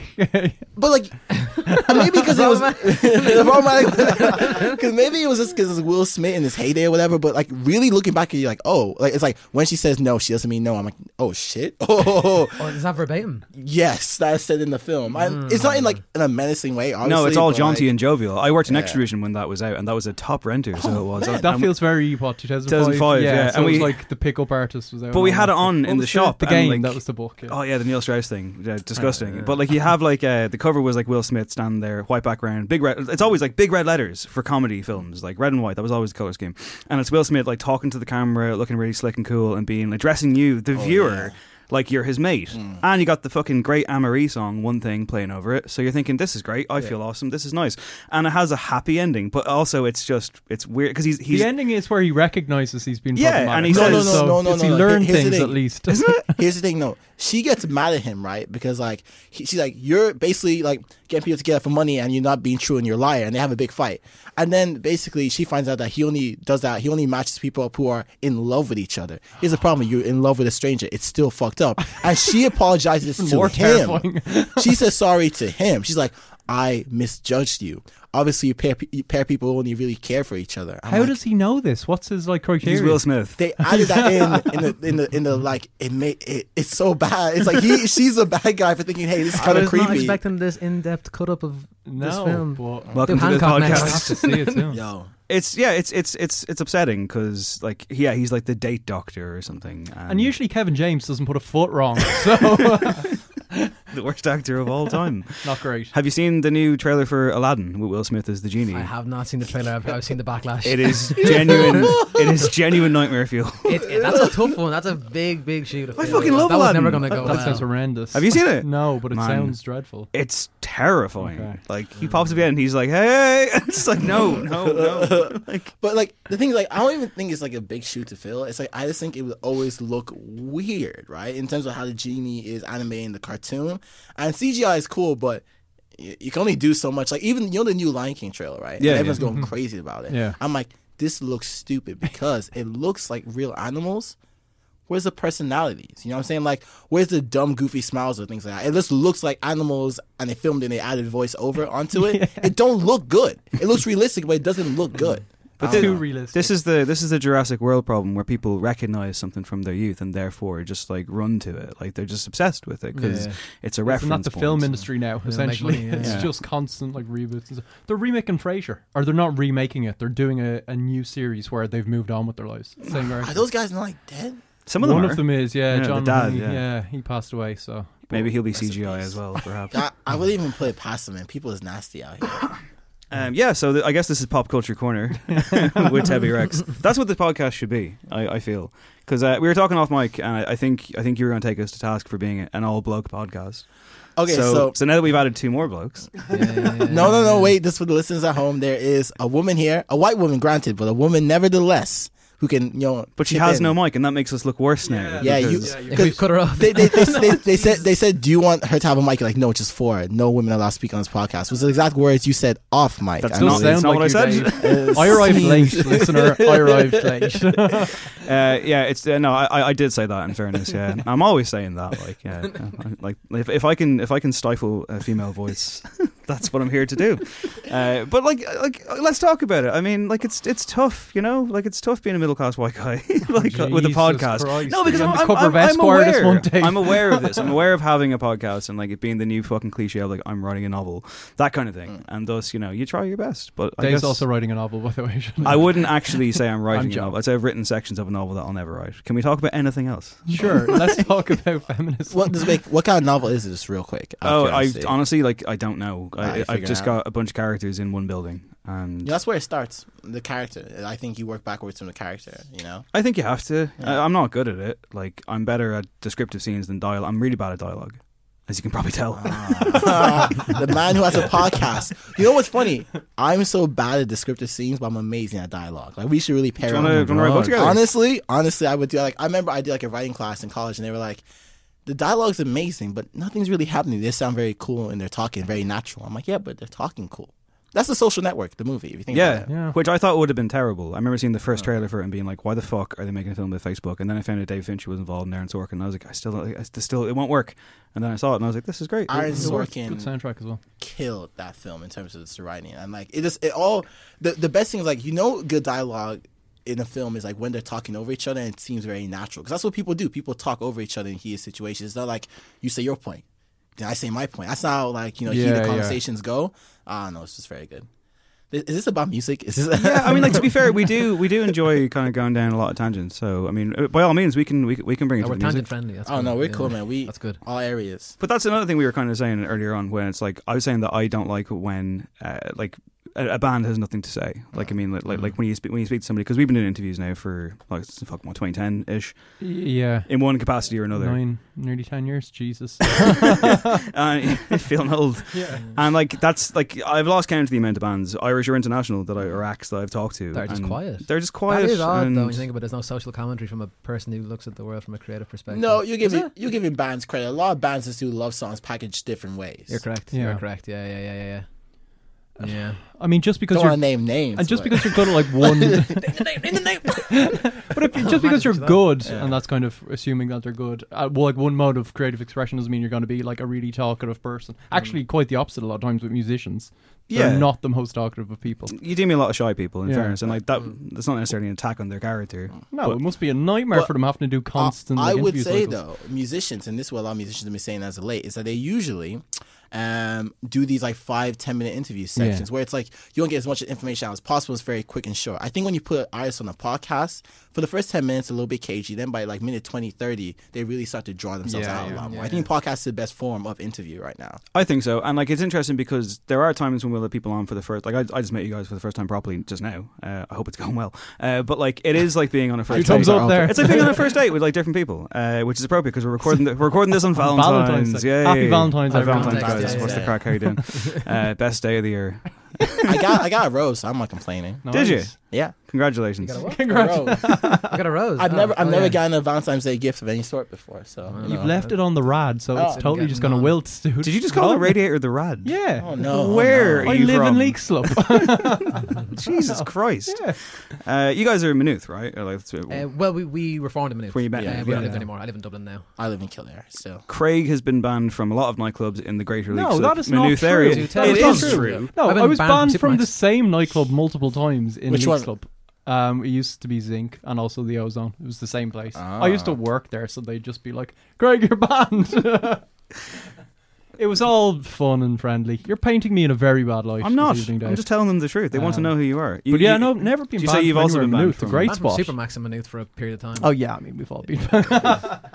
How does that happen? was that? Um, mine was a claw machine related incident. It was uh, it was like it was like Christmas Day in Maynooth or Summer Ball in Maynooth. It was like all the stu- basically when the students turn Supermac's into a fourth nightclub in Maynooth. Yeah. yeah. And we were just like, I walked up to this claw machine and I knew I'm quite good at this claw machine. You know the thing that grabs the teddy bears. Put the one euro in and I won and everyone was like, "Hey!" And people started getting a bit rowdy about it. Like, I won a second one and they're like, uh, they started getting very very intense. Yeah. And by the time the third one came around and I won that, the uh, the security that they have on Supermac's is like, right, you, that's it, you're done now. Don't, It's a don't- bunch of don't play that heavies in a room looking at cameras like it's Yeah. Vegas. or They're like, enough of this. And I, and I looked at him and I put the thing in and I won. And I started singing Que Sera Sera at the security fence and they just they just threw me out like proper like bums rush grabbed me and threw me and I wasn't let back in for a long long time. Um, but then eventually they got new security guards in because Yeah. those guys were a bit bit too aggressive for throwing Yeah. students out in their ass like A that. bit, a bit too much, Um, like. And now I'm back in regularly. cleaning up. yeah. when was the last time you played the claw machine, or did they get rid of it? Like, I, I only ever played it in Supermaxes, so I've never been a Supermac's I'll play it. But until then, because the other one, the other ones are too complicated and too hard to win. But Supermac's one seems very easy. hey, yeah, I was going to ask, Don't know like, why how this do is a you thing. how do you get good at that? Like, I like- think it's just that machine just isn't that great at like Yeah, deterring yeah, business. Maybe I don't know what it is, but that one just seems to win a lot. Maybe it's just the shape of the teddy bears. I don't know, but uh, I've had a lot of claw machine disappointments as well. But let's not make this podcast about that. yeah, I suppose. I mean, kind of interesting. it, sounds, it sounds more like a five part podcast. Yeah, that we yeah, probably I mean, I'm, I'm writing a novel about it. Mm. do you need dialogue? I feel like I could, I could definitely jump in. I'll definitely work it with, like like on dialogue or descriptions. Like Hey, we should. tell me the story off air. We figured this out. I'll try and yeah, like it's. I'm yeah. I, I- I will off mic because yeah. Yeah, Stop this is not a breaking up the band, Dave. I'm not your own there- No, he's like written like sitcoms and stuff, like pilot episodes, and send them to oh, me before. Yeah, yeah, not even so. I could read them, just so he could store them somewhere with another person. He's like, Yeah. ignore this, and then send me like his ideas for in case sitcoms. there's a fire or something. Oh yeah, no, because like I, I always said Matt stuff and he has no idea. It would be like the weirdest thing about like this would be cool idea for a music video. So he's constantly getting spammed with like weird, weird stuff. I give no explanation. Like ignore that. Don't, don't mind what that is. handy to I was gonna say so like you're basically his living drafts folder. Yeah. Oh yeah, yeah, yeah, oh yeah, man. Is that what you thought would happen when you guys first met? Uh, I had an idea, but now Yeah. if like everything ever happens, I can just steal your ideas and run. True, true. Yeah. I, I got tons though. I got too many good ideas. so it's like it's cool. Because you didn't start doing music just based on a natural friendship. There was like an audition process kind of thing, wasn't there? Ah, he knows the audition You've, yeah, process. you've done, he your, got you've done auditioned. research. Yeah, I got auditioned without knowing. Yeah, he put up a status on Facebook and was like, "This is after we like we kind of met through like a music talent show competition in college, Okay. and then we became aware of each other. And then Daft put up a status and said, "I want to make music like, like NERD, Kate Nash, kind of Childish Gambino, Chance the Rapper kind of stuff." Yeah. And I was like, I love all that. I love that, but I didn't really have an avenue to make hip hop music as a as a white male. it was like it was tricky. It's a risky one to jump into. And I was like, oh, okay, actually, you know, this could be really cool. I could like sing some hooks and stuff. And we got together, and then pre- started playing some music together and writing some stuff. But I didn't realize that he was meeting other people at the same time as me. This is dirty, dirty dog. And then decided to pick me because you said no one else sounded much like me, or it wasn't necessarily because I was good. No, no, no, no, because you weren't great, but you sounded. you had sounded. potential. Bear with them. no, no, no. He's they're not even potential. Like I think a lot of people have potential. He just sounded like him. You know what I'm saying? Like I don't know many people. I can't think of anyone who sings like Matt or sounds like Matt when they're singing. Unless like you go into Will Talk like deep, deep in like who go, who knows where Galway. You know what I'm saying? Like which is this I think this really cool thing to like be like I have my own sound. And whether or not you like my sound, because when we started off, like we were not good when we started off. Like some people were born instantly with talent. Like I remember being friends with like uh, Hare Squead when we were young kids at 15 skating in town, and they were just always dope. Like Jafaris was just always dope. We were very much shit for a very long time, yeah, yeah. but we sounded like us. and No one sounded like us, and I vibed with that. So I, like, but the thing about the style thing, where he's like, oh, he was like interviewing me and all that kind of stuff. I'm like, well. Other people commented and said, "Yeah, I would like to do that too." Under the comment you True, yeah. did, so why would you assume I would just go to you? I mean, other people also commented. I commented. didn't and was assume like, that, but you never told me that you met other people until like we we were making something music for two years together. Then you brought it up. No, it was Like, oh, like, oh, by the way, it was like a year and a bit. Like it was like, yeah. By the way, I had, you know, what I'm saying I, I met like two other people. and I was like, that's cool. Or some people sent me stuff. I was like, this is cool. I wasn't excited about nothing. Though, you know, I'm like, I like, I said, I heard you sing the song "Morning Comes," which you perform still from time to time. I'm like, oh, this could go somewhere. This could work. Oh yeah, that was like the original song, one original song I'd written. but at the time, yeah. I, I hadn't written any rap music. Yeah. Yeah, I did. So we were, you, got me. didn't- You, got me into poetry though. You didn't even write rap music for a while. For still, ages. I was like, it was so out of pocket for me. Like I felt so uncomfortable in that box, Yeah. or leaving my own box, I guess. Um, that I really tried to avoid. Any like whenever Daft would send me like a harder beat with a kind of a heavy bass line in it. Because we took us a while to move away from guitar music even. Yeah. you know to to actually me leaving putting a guitar off stage and being kind of pretty much naked on stage. Um but after a while and after a lot of awkward shuffles around up on stage I eventually figured out what suits me in, hip- in hip hop which Yeah. is nice Well, now that both Craig and I have taken a crack at breaking up the band, uh, let's let's talk about some new music. let's talk about some new music. Uh, the new song is number one symbol, and according to the blurb that I have received directly from you guys, uh, the song is based on one simple observation that most bad people don't see themselves as bad people. If given the freedom to craft our own narrative, we'll always cast ourselves in the role of the hero. It's what society tells us to do, but more importantly, it's what's easiest. We've already decided how the story ends with us as the hero, the number one symbol of peace. So, and this kind of ties in something that I kind of saw you tweeting about recently. I think you're tweeting about Liam Neeson. Yeah, and yeah. You're kind of making the point that um, just because you fucked up in a mm. situation in your life and you've apologized to that person and you've meant mm. it, that doesn't necessarily mean that you should automatically get absolution from mm. that person. That person has the right to withhold. I mean, maybe that doesn't apply directly to this, but it's kind of. I, I thought there was a bit of a correlation. No, I think it's definitely there. I think it's. I think if anything, this song would be a perfect example of the Liam Neeson thing because I think it's it's the awareness of I've done something wrong. By the end of the day, I've decided that I'm a good person, and regardless of what anyone says, what I hear after that point, I've made that decision. So the whole song goes through this process of being like. Here's something I've done wrong, and here's a mistake, and all that kind of stuff. But but always the start of each stanza, because like it's like one long verse I've broken into four stanzas the start of each stanza says I'm number number one symbol of peace, and the very last stanza is like, you know what? No, I've done nothing wrong. It's like, let me breathe. You know, you miss me when I'm gone. Like it's the thing of like, all that awareness I just had was temporary. Because at the end of the day, I've decided I've done. I even if I've done something wrong, I'm still a good person. I feel like that's the Liam Neeson thing just wrapped up because like he was like, yeah, this was a mistake I made and I've learned from it. Cool. Why are you guys angry? And he, it was a fundamental thing that he couldn't understand it, you know. And like the thing is, like maybe Liam Neeson, 40 years ago, maybe he's a completely different person. Maybe he has like massive racial like incident. And he was like trying to just attack a random black person. Maybe he's completely reformed. But it's like you don't get to decide that people don't care about that. You know what I'm saying? That's not your choice to make. If people want to hate you off that, or not you're a different person, you have to appreciate and take solace in the fact that you've changed for yourself. Like, because I don't have to forgive you. Like, you know, I don't care what you do past this point. You know, and but that's Yeah, even just me personally. there, Yeah, yeah. And then especially like you know, in terms of like uh, you know, let's say like people who've dealt with actual racial violence. I've had people swing on me for being black and no other fucking reason. You know what I'm saying? So it's like, oh, I feel you. You've grown. Fair. Like maybe I just don't care. And like that's something you speak personally. Like, I don't know. how I feel about a thing. Like I don't fuck with them. And maybe in ten years time I'd be like, ah, I've let that go. you fucked him beforehand Not really. it's like I don't got no strong opinions about Liam Neeson, man. Yeah, yeah. Like I now I'm just like I wasn't watching movies before. I'm gonna go watch them now. I'm not calling it a boycott, but I ain't gonna pay no ticket money for it. Yeah. But yeah, so Yeah, I must confess, I went to see that new film last night for free, but I felt bad Was it about good? it. No, it's terrible. Oh, good. It's really bad. like I was annoyed by it. My friend walked out, free screening, and he walked out. What's the film again? I, Cold Pursuit. Okay. it's rubbish. And I did. I had that kind of momentary thing. I was sitting there being like, ah, "Am I? Am I like? Am I? Am I enabling this? Am I? Am, am I I even though it's like anything a, the fact you weren't paying. as, I you paid for sort fucking. them I out. paid for. I paid for overpriced popcorn that I Yeah. didn't finish because That's it, where was- it was cinema gross. makes all its money. And that's such an interesting question, especially as you guys as music reviewers, right? Because it's like, okay, whose music do we? Let's say, for example, a terrible person. Um, I'm not gonna use the R. Kelly example, too terrible, but like someone, let's say, a, a bad motherfucker, a bad person. Like the whole thing we're going on with Sheck Wes right now, in terms of like the Yeah, yeah. accusations of like uh, assaulting his ex. Let's say he releases an album. Let's say the album is dope. What position should I put you guys in? Like, what tricky do you one, say yeah. about it? Like, I mean, do you even review I'll, it? Well, I'll be brutally honest with you. I mean, like we're like we've talked about Ryan Adams. We talked about Yeah, like it's been something we've had to sidestep in the past in terms of albums, and we to a degree. um, Well, I mean, like think of instances. Well, I mean, like, when it comes to like covering a news story that's particularly harrowing and difficult, uh, like I, No Encore is deliberately by design fun and witty and irreverent for the most part. Like, I mean, like we're not Newsnight review, but at the same time, there have been many instances of things that have come up, and you're like, well, to not talk about this would be just it's in irresponsible. our sphere of stuff. Like I, like I was strange a, if we didn't mention. I was a massive fan of Brand New, like a huge, huge fan of Brand New. I was obsessed with that band.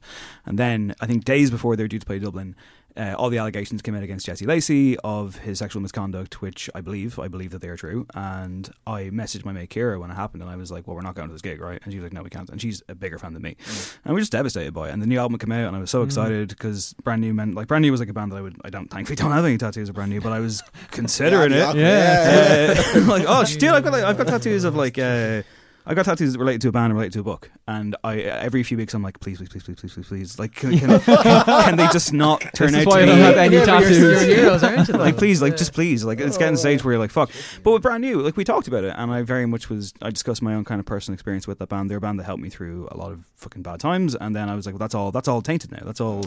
Yeah, like, I feel like even more so than like film with music, when someone's kind of singing or rapping to you, you feel like you almost know that person, and the, the mm. music gets so entangled with your own memories of stuff. Mm. O- Obviously, it's a very trivial thing compared to like abuse other people go through like firsthand, but you do kind of lose something of yourself when you're that in love with a band, and it turns out the people were awful or whatever. It's, it's like a mm, It's a strange relationship that I it's a think that, strange you thing, have like, with, yeah, with it's very intimate with like, fandom, even with though you know nothing about them. yeah, with the artist and the art that you love. I mean, there's always yeah, there's always that argument about like you know separating the art from the artist. But I think you know, uh, I, we've definitely had stuff before where we're like, well, we're not reviewing that. I'm not. We're not. We're not doing that new song. Giving them the yeah because I just don't want to cover whatever, it. Like, yeah, like yeah. it doesn't feel. So yeah, I mean, like, but it is like it's, it's complex and like yeah, I think Craig is right in as much as for us, like that's a five minute conversation of like, uh, should we? Yeah. But obviously, for people who've been genuinely deeply affected by it, that's much more important. Um, You know, I think so much of the song is kind of about that because at the end of the day, it's like anyone who has like a hero complex, you know, is it's given to them, right? It's not something that they develop out the blue. Like no one who is an isolated person with no friends thinks that they're the fucking best ever. It's people telling you you're the best ever. Like I think if you look at the situation with like let's say XXXTentacion while he was still alive and everything, it was mm-hmm. like he was at the stage where regardless of what he did, his fans would rock with him. You know what I'm saying? Like, and this like this whole song I feel is inspi- inspired to me by Kanye West because I feel like Kanye West is I would say the greatest heartbreak of my life. I honestly, honestly, God, it is definitely the greatest heartbreak of my young adult life. And it occurred to me at one point when I was being very upset by this whole thing was like, this guy is a stranger.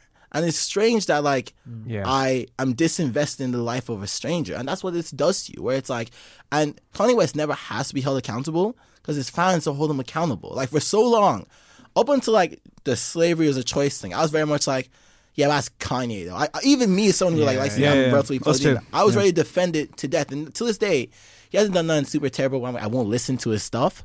I'm just hoping, but I'm not actively supporting it. I'm just hoping he doesn't do anything past this, right? You know what I'm saying? yeah. Because like from like it was like even like I remember like the XXXTentacion thing. Before that all came out, used to love his music, right? And then when they all came out, I stopped. Li- but even before it came out, it became a big thing. I was like, I heard about it on the internet. So I was like a fan of his. I just stopped listening, and the album came out. His album sad. I'm like, you know what? I'm gonna go listen to this album because I feel like songs on here are probably gonna be dope. I don't want to experience that. Yeah. Because it's just like you're doing something to yourself and doing something to the victim, and it's all that kind of like weird kind of Can't enjoy it intersecting fairly lines. through anymore though. It's always in the back of your mind. Like I, c- I don't- I probably wouldn't listen to it either. No. I, I mean even today I had to take like Sheck Wes off my playlist. 'cause I'm just like, the song is dope, but yo, like unless something happens where you can actually prove you did nothing wrong, it's tainted that experience for me now. And then especially my thing is, and like my mindset is like, if I'm playing this shit out loud a speaker, and someone who's dealt with like domestic violence, some shit hears that and feels a certain kind of way, Hmm. that's on me. That's not even on him now, because that's me putting him in their Himself, face. Yeah, yeah. So that's it's People will also point to me. jump through serious hoops though to defend those artists, or they will, yeah. or they'll be in complete And I denial think over that's it. kind of human nature, where you know we have a certain assumption of people, and we feel like you know we're in their corner, and then you kind of inclined to it. You have to almost fight it yourself. like you're living and go, vicariously if I didn't, if I wasn't a fan, how would I react? Totally different. Yeah, I, no, I think you make a good point with regards to like this guy's a stranger because I like Kanye West. I'm a huge fan, and I find that it's getting harder and harder and harder to defend Kanye West. Like it's almost beyond the point of doing it, and like at the same time, he put out the Kids See Ghost record last year, which like dragged me out of the fucking mud. Like I was Yeah. like, you remember how bad I was at that time. Like I was so fucked, and Yeah. that album like was like a bolt that just hit me, and like it made me fucking like raise myself up a little bit. And I was like, how is this still? And then of course, two weeks later, he's tweeting some stuff, and I'm like, oh Jesus fucking Christ, stop! like I'm just like, please. you, you- you know what my mantra has been as of late does it kind of deal with the situation especially for the let's say because i think there's different levels of severity towards it right so for the kanye west thing it's just occurred to me that like just because you do something great doesn't mean you're great and having that knowledge is like kind of helped me a little bit where i'm just like kids see ghosts is like and daytona as well the production like those are masterpieces in my mm, opinion and you've, you've done something unequivocally amazing. Like you know, Cause Dropout, unequivocally amazing. A great work of art, a great thing for music. I don't think you're a great person anymore. And the problem is what we used to do before, what I used to do before was if someone did something great, I equated them to greatness. Yeah. And that was the issue. And now I've made that separation now where I'm just like, even if you do something great, it doesn't mean you're a great person. You know what I'm saying? Yeah. And I even now in terms of celebrities, like this whole thing with like um the one Cortez in the States, everything, like that politician, like rising up, I think, oh yeah, she's great. But I don't know if you're a great person because you're a stranger on the internet. I'm going to distance myself from that. There's And also not- a cult of personality building around her But- very, very yeah, fast as well. So it's it's tough. Okay, so if Kanye West emails you tomorrow and says he wants to work on Tebi Rex album, oh, Yo, okay. those beats are good. You don't admire him anymore, but you admire his music. See, the thing is, like Kanye West for me, I'm, I'm gonna be honest, right? Because like this is a podcast, I'm gonna keep it 100. Kanye West for me, in terms of what he's done, terrible things, but not so much so that I'd be like, I'd refuse that offer. Yeah. If you get me, like, and that's me maybe being a little bit of a hoe. And listen, if I'm being a bit of a hoe, I'm being a bit of a hoe. At our level, we have to be, bro. No, but there, there, there, there's some people I'd be like, nah, I don't care. You know, Yeah. I'd be like, you know, no. Well, I guess you could argue he's been spouting off opinions, but he hasn't been individually inflicting punishment on people or doing. Do you know, it's a different level to Uh, the other I mean, people if he we're came talking to about. us and like try to put us in MAGA hats or something, I mean, Yeah, I'd be like, that's- no, you know what I'm saying? And like, you, you, you, Imagine that photo shoot. you see people. And I Pass do, on that one. That's the problem. 'cause you see so many people like you see people in this corner like Pusha T or Teyana Taylor who are like very pro black, very like Yeah, over- yeah. like you know side like you know side and like all those kind of people. So it's like, I mean, they made peace with it. Maybe I can too make peace with it. You know, can- yo, am I better, better person than Teyana Taylor? I don't think so. I don't know. Don't judge well, you don't know her. See, that's the problem. Yeah. How can you? You can't make any judgments on people because. and also like a lot of it is Twitter, a lot of it is social media, and like not having, not even like this, like sitting up. Like I still think people in a room together having a chat is m- so much more important than like I- like like I've said before. Like I use Twitter, I don't engage with it as much as I used to because I'm just kind of Same, same. Uh, you use Twitter all the time. Like yeah, I don't engage though. like I used to be like I used to like if I saw something that I agree with or partially agree with, I would say, Hey, I disagree with this part of your tweet, right? Yeah. Um and I'm just like, why? I saw a tweet the other day and it's so funny. I was telling Matt about this, right? Because it made me like furious for a second. I was like, that's so upsetting and isolating. I'm like, I'm gonna say something. I'm like, no, I'm not. You're a stranger. You're not gonna care or change your ways. It was like basically saying that it was a, it was a, it was like those like, like little meme of like the two people holding hands, like the pack thing. Yeah. And it's like black people and Latinas. And then someone retweeted and said, no, Latinas are super racist. A lot of them don't accept the fact that they're people of color. Uh, and then like, you know, like I was like, yeah, fair. And then someone retweeted that said, yeah, black people only have other black people, no one else. I'm just like, well, I feel like that's not true. You know, I maybe me living in a country that's predominantly white has to believe that's not true more so than other people. But then I'm just like, I don't know. I'm best friends with Matt. Megan's a cool person. Like I like I, I just feel like to say, I for me I was like, I don't want you to isolate yourself and like think you cannot connect with people of a different race to you because that's ups that's sad and kind of upsetting. But I was like, who gives a fuck, bro? I was like, I don't give a fuck. It don't change my life. yeah, You know? it's not That's helping you to wade yeah. into that. But how do you like like how do you find, for example, I mean, like because I, I find that like especially like working for a website like Joe, where we get a lot of Facebook comments, and it is Middle Ireland, and it can be very like Craig smirking because like it's usually very negative. That's no matter- melting there. It's the a dumpster fire. yeah. it's yeah, no matter, no matter what we do, like the mm. readers are telling us how much they hate us, and I'm like, okay, here's some free money, fuck you, and it's like, great, okay, but like whenever like say like Longitude, like like which is obviously rebranded, and it's clearly like a reflective of uh, Ireland's youth right now. It's like it's it's very hip hop It's focused. for kids. It's for kids. It's for kids. youth Yeah, I, I sure. like I would have felt too old to go there five years ago, let alone now. Like I mean, like I don't. It's not for me. You know, like, I, might want to see certain acts, but I know if I go, I'm like, well, you know, I'm going to you know a much younger kind of Well, environment. that's in, that's sorry to cut you off there, but that makes sense because you're like, it's not for me, so I'm not gonna go. But there's people who will go and then be like, "Whoa, why all these kids here?" I'm like, "It's their festival." Exactly. Like, Yeah, no, I accept that. Like totally. I mean, but even as a music critic, I'm like, if I go, I'm like, well, look, you know, like this might not be my environment per se. Mostly because, like, for example, my fucking 16 year old niece wants to go there this year, and I'm like, that's that's for you. That's your festival. I'm gonna go mm. to like, I guess all together. a family bonding thing, Dave. No, you, can, you can take her. Yeah. Cool Uncle Dave, yeah. no, but I mean, I guess what I'm asking is, I mean, like, like, have you kind of found even directly, like, like going to like long playing? You played long tune, right? I mean, like, just kind of like uh, from your own kind of perspective, like, because it feels like outside looking in to a degree that like Ireland is obviously, hopefully, it's, I think Ireland takes fucking years and years and years and years to catch up to where anywhere near close where we should be, but like, I you still, I still see the comments, I still see like a lot of kind of where like where are the where are the real bands where are the real acts like this isn't real music. And and just wh- which I think is kind of endemic coded racism from Oh, people and facts, yeah. or insane ignorance. I mean like like or whether it's I don't know if this is kind of middle ground but like uh, is it like something that you kind of from your perspective like like as Tebi Rex as like like a rising act in this kind of new kind of thing and I know there's lots of guitar acts coming in as well they're kind of being hyped up as well and I think there's an interesting kind of not so much clash but there's an interesting kind of coexisting going on right now musically um like how like I guess how do you just find it generally in Ireland as a musician like I kind don't of know. rising Like, I mean, generally, we're, I guess we're kind of in a in a bubble to a degree that you mostly hear from people that are listening to your stuff or they're listening to stuff near your stuff. So we're in the hip hop circle. So we wouldn't. The people that come to our shows are obviously hip hop people. We don't really get a lot of backlash saying like, "Where's the bands with the stuff?" Plus, as a as a hip hop group, we are quite palatable as well. Um, and like it's not a it's not always a super heavy sound. We're kind of it's kind of like a mix of different genres that we throw in there all the time. We never kind of have that one strict genre But- that line. I think, yeah, I think we would be like considered less grating or more marketable, I guess. But that also kind of gives us flack in terms of hip hop. It hop. does, yeah. That, as then it gives us flack Okay, within the yeah, circle, yeah. yeah. Yeah, yeah. but not so much from I guess the indie groups and stuff. I mean, if we went to an indie stage and played, yeah, there would be eyes rolling. Uh, like for example, a good example is that is when we supported the Blizzards in Whelan's. So. You know, in the main stage, so we went down there, we could, pl- and we were playing, and you can see the front row with their arms folded, staring at you. Just these Really? older white people, just And, like, really pissed we- that you're there. not Blizzard's Yo. fans, surely. we, we, we be making mad jokes, right? So we be joking on stage. So I'm like, I we originally want to go do this show, but then Brezzy, you know, asked me and that nigga tall as fuck because I was like, yeah, okay, we'll do it. And someone's like, you can't call him that. He's white. From the from, I was like, yo, calm down, Calm calm down down, man. We just joking out here. I was like, oh, not. Yeah, that was like painful. And then. Hmm.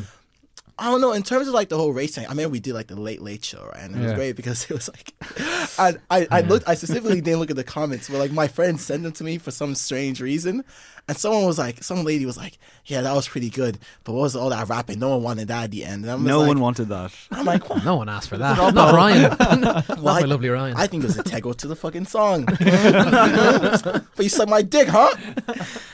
Hang on I'm glad that you mentioned both the Blizzards and the Late Late Show because Oh, Craig tell them tell them Craig Yeah, I had a war of words with the Blizzard's drummer on Twitter uh, a couple of years ago. It wasn't your performance. Your performance was stellar, but it was their previous one, I guess. And I was just like at home. what were I they hate playing? What song was I can't even remember. it what was one of their many comeback singles but- Yeah, so it you was were like their big comeback. It was like but you, you were at home a couple of glasses of wine yeah No, I think I had.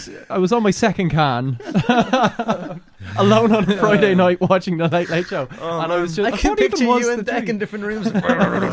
What even was the tweet? It was just something like So the y- Blizzards are still as woeful as you remember them, or something like that. Was I it? think it was something more pointed, but it, I think you hashtagged the Late Late Show. No, Ah, I didn't. you I, wanted the no, I didn't. you wanted no. the no, attention. no, no, no. Getting the There was This no, is a social no, media That issue. isn't true. That I, there was no hashtagging. There was nothing like that. Okay, I'm was just sorry. a statement to my many, many followers. Yeah, I, so you said something to the effect of like, "Oh Jesus, like the Blizzards are like still horrendous or whatever the fuck," and then all of a sudden, the drummer was like, "What you talking about, man?" No, he did. Just after the performance. That's yeah. so on the way home. he did a vanity search and he came back to Craig and they got into a back and forth. And at one stage, he said, It back and forth. "It was What back and forth." Yeah, It was very wa- polite. wa- Was he like, hey, we're not terribly like, yes, you are. But then he said to Craig, he goes, "Are you a journalist or a a generalist?" generalist? doesn't make any sense.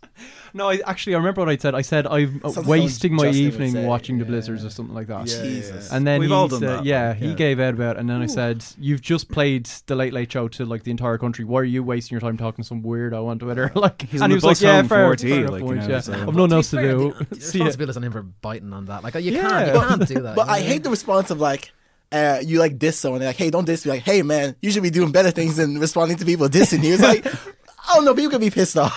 They definitely weren't tagged in it, but I think people are allowed to be hey, that's a mean thing. What, you sorry, said. hang on, Craig. What he He said? had- No, no. What he's saying is you bottled it. That's what he's saying. You bottled your response. do you think? Yeah. What should I should I have doubled down and said, "Listen, you mate, should- you you shit." You should be like, you should be like, okay, Criticize him. you should be like, no, because like once again, you're just You're like, listen, mate, I think. Yeah, this wasn't great. You've done better in the past, whatever, something like that. But you were like, you, you should be doing better things than talking to me.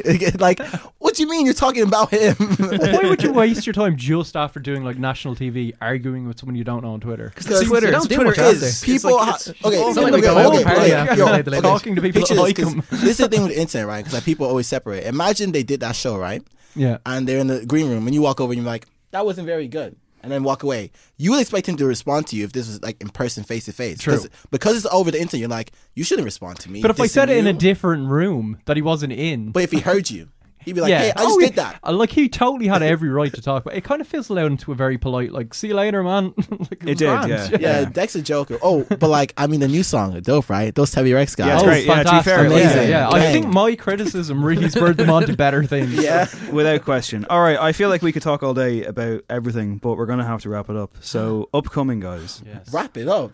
Yeah. That's how we just, that's how we just getting started, boys. I mean, like, I'd, I'd love to. I'd love No, to. no, but, no. like, it's, it's cool. It's cool, man. our It's interviews fine. tend, like, like we, we try and cap them at half an hour. If we Ha- c- oh, half if, an hour is your usual. If we Okay. can. can go longer, we can go longer if you want. Valentine's Day, Dave. You, you want to keep this going? Ask me a question then. Go on. Um. Okay, guys. Um. Lyrically, in terms of what you're doing, you're obviously very open and honest in terms of just like. I guess your stance is we'll just kind of lay it all out there, which is probably something in hip hop that is a newish thing. In terms of, I, I think you've seen the trend in maybe the last five, ten years when it comes to SoundCloud rap and stuff like that. People have got a lot more honest about their mental health issues, things not being great. It's not that kind of self-aggrandizing thing I, anymore. I would say it was pioneered, and here's the problem: it was pioneered by Kanye West, Yeah, I think so. The And- backpack stuff. and yeah. that's the issue. Oh man, I, I hate the fact that Strange is so interwoven into everything I fucking do, but it's just there.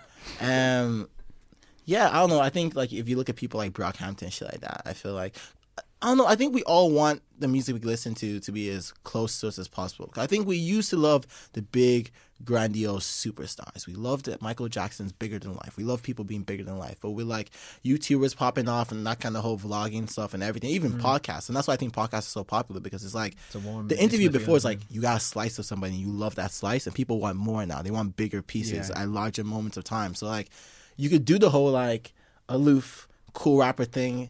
To, like do a great song that tells you absolutely nothing about the person, which a lot of people do, mm. or you could be like, "All right, listen, let's just mm. put it out there."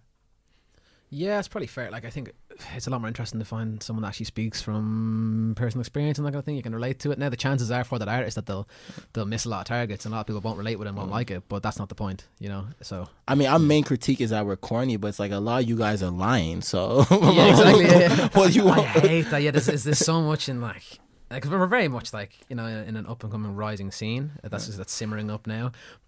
None of us are rich. None of us. Are, I don't think any of us have been doing this full time. Yeah. You know, and people I, I talking think like two people are. I think it's Jafaris and Kojaque are the ones doing it full time. yeah, that's fair. But that's like yeah. just just it. Uh, so when people are talking about money, I'm like, money. we play the cars, same this, festivals. This, this. I know I got paid more than you for that festival. Why are you talking about money? Like it's just not true. Yeah, you know? exactly. Yeah. I was gonna say like that model of rap doesn't really work in Ireland. There's not a lot you can boast about But really so at this much of it. point. No, we're- yeah, no, we're it broke. seems so disingenuous, though, Yeah. doesn't We it? broke, man. You know what I'm This goes back to what I was saying. Ireland shouldn't have celebrities apart from a select few. Like it doesn't make sense. What's Yeah. the number? What what should we cap it at? Uh, Celebrity wise, five. five. I think okay. Cillian Murphy should qualify. Yeah. I know he was wearing a poppy though. Oh, he was. Yeah, that's Yeah, right. cancelled. Yeah, yeah. cancelled. Yeah, he's cancelled. Used to love you, Killian. Bless you. Yeah, he, he Can't- was he was swiftly Blinders no cancelled. man. Uh, I'm okay with that, to be honest, because I don't really give a shit about. Despite writing for Joe, that I, I don't really care about Irish politics. I just don't really care. That's Yeah. fair. I find Irish people to be You're too annoying. jaded Myself, to- very much included, by the way. So I always I was saying earlier today that I only consider you an Irish celebrity if you're better known than Fungie.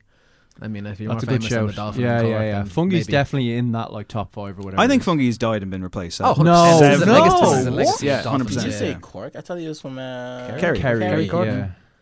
Is it- are they, oh, they are near each other. This, whenever we're going somewhere, whenever we're traveling for a gig, he's like, "Is that on the way to this? Is that near this?" I'm like, "No, never." Geography. Would you stop?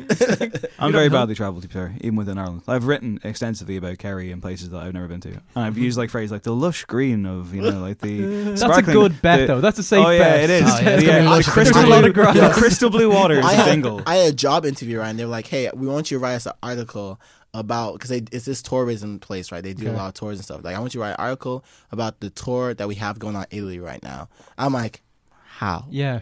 and they gave us one of they gave like a former one that the other person did. I'm like, yeah, but I and they're like, okay, we work this make it new and make it whatever exciting. I'm like, I can't. I've never been there. Like, I don't know what you want me to say. Hypothetically. like, I'm, look, I'm looking at warm. I'm looking at pictures and being like, that looks like I, I don't know. It just doesn't seem like something you can freaking do. You know, like or mm. do well. We've seen a lot of Ireland Dutch from gigging, which is great.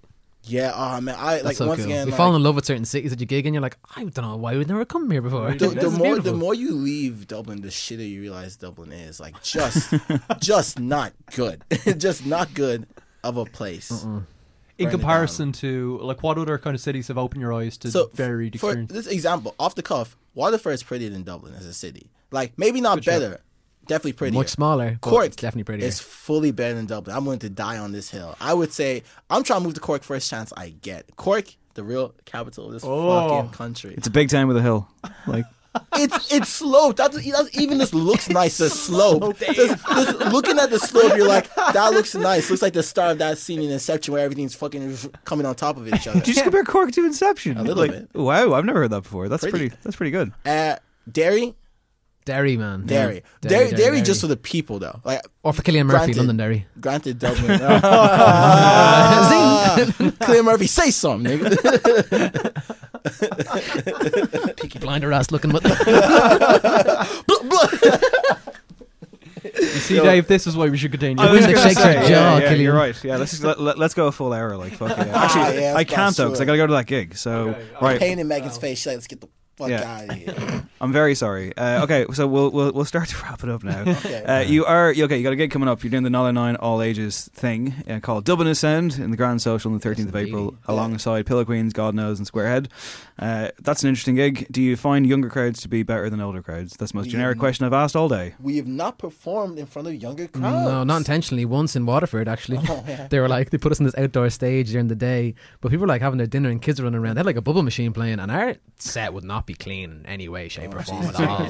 Like our, our chant that we do mid set is uh, when I say Tebi, you say Rex. When I say fuck my, you say X, and people roar that, and it's like kids running around, their hands in the air. and we like tried to censor it, but we couldn't. Yeah, Uh, so hard. kids um, and gigs, we don't know yet.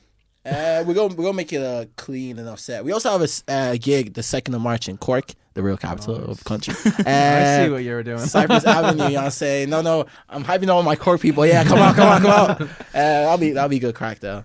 And then we have I think Natalia O'Flaherty is playing. The, oh, She's her great. headline show on the 13th. We're opening up for. her. Oh, great, Yeah, awesome. yeah. Where's that? Sorry, Sugar Club, I believe. Yeah, Yeah. In you, Dublin. if you like poetry, Dublin. The city that you Wait, hate. yeah, yeah. No, no, no. I, not hate. Once again, just there are superior places in this country, and we tend to act like there's not. That's all I'm I'm gonna cut like 15 seconds of audio of this and Yeah, use that yeah. as the trailer. Yeah, I Tebi hate Rex Dublin. confess they despise Dublin. no, no, no, no, no. The, the thing is, like, we, we all kill their band, so it's always it's always fuck Dublin for life. Like That's fair. the same places People everywhere, always out, everywhere yeah. outside Dublin, Ireland hates Dublin. Like we all know this. We, we What like was to pretend your What was your your local Leixlip chant thing? The tribal thing that you had going on? Oh, on. Hiller, Hiller, Scum, Scum. Yeah, because Leixlip has a hill that some people live Yeah. on, and I was from the far end. I lived on which that is- hill. Yeah, Yeah, yeah, that was the thing. And like every year, there's a festival. There's a Leixlip festival. No, I've been. and it would just turn into Sounds a bit like Shelbyville kids kind of just running into each other, attacking each other. I'm from Drogheda. D- Drogheda is- and Dundalk. That's the Springfield Shelbyville of my generation. I'm Which is surprised you like- guys didn't name Drogheda as one of the delightful places. Well, you it's not a city, and it's also terrible. So. No, we're just you know. Yeah, I think mean- Leinster bands tend to claim Dublin quite easily. Oh, Um, oh, it's gross. if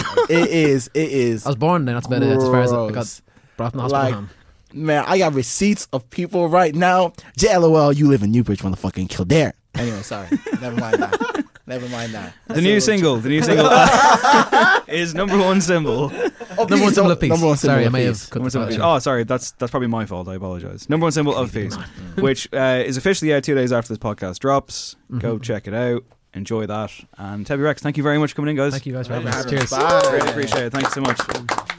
Spice or anybody that they guest list. Front stage on the front page with the front man on funded. Number one symbol of peace. She said I should cop on. She copped, I was too gone. I caught me a coupon. I said free pass. I repeat that. I was moving like a dickhead. Ice move to the next one. I would text, yeah, I'm tempted. Make amends on some French shit. Put you French on the exit. So I bend when I see you. I could break in a minute. Break. Need a break for a minute. Break. What's the stake if you living? Break. What's the take if I'm living? I won't break till I'm finished. Number one symbol of peace. Peace. I got demons in my mind. Therapy a couple times. Therapist says I'm fine. Thoroughly unaffected, but it feels like I'm drowning. All's built to a mountain. My ask if I'm crazy. Lately, I don't even know. Feeling cold to the bone. Feeling broke if I'm rich. Feeling lost if I'm home. Feeling lost in my body. Now I'm numb to an eye. That was Tebi Rex, one of the most lively interviews we've done. We're on a bit of a roll now, Craig. See, see what you're missing, Dahi. What interviews or It's been a like busy what? time, yeah. Um, I just we're- missed the last two ones you did for interviews. is yeah, yeah, Like the, the the train stops here. uh, as noted, Tebi Rex are playing that upcoming gig with Nialler9, the all ages gig, which is a hell of a lineup. Go check that out. It's part of Music Town, and yeah, just follow them on Twitter. They're interesting guys. They're fun. They Yeah. are, yeah. They're- Opinionated, cool. They're Big not going to do a Nils Frahm anytime soon. Let me tell you. I don't think so. Like, No. Probably don't think they will, but who knows? They, they they live their own lives. It's grand. Songs of the week. Five numbers. Five songs. Lots of emotions. Dahi, give me one of those numbers. Uh, numbers. I thought you were going to give me an emotion. I thought we were in like a like a, like a drama It's school. joy. Uh, I will go for uh, four, please. It's Jenny Lewis. The song is called Head's Gonna Roll.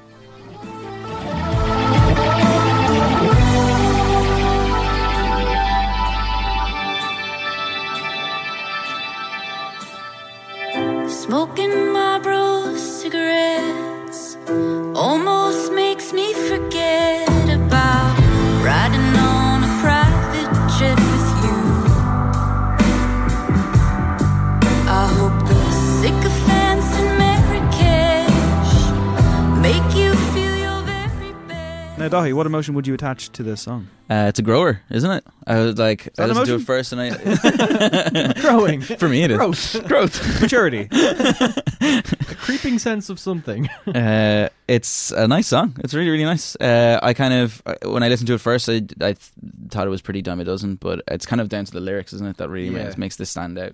Um, there is some absolutely incredible lyrics in here. I really love that one. Um, uh, even though we're just friends, I just think of us as book, or, or I think of us as bookends, which is like just a really, really nice line. Yeah. Um, feels like a great song.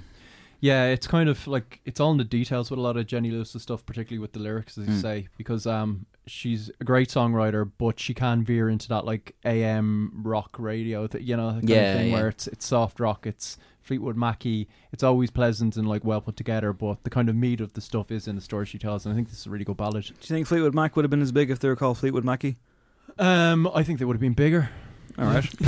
I thought the Quite song. frank. I thought the song was absolutely gorgeous. I thought it was an incredible deconstruction or construction rather of deconstruction. See, I, I've psyched myself out. I would agree with Daithí in as much as the first times I heard it, I was like, "Oh, there's not much going on here, is there?" But she manages to lull you in.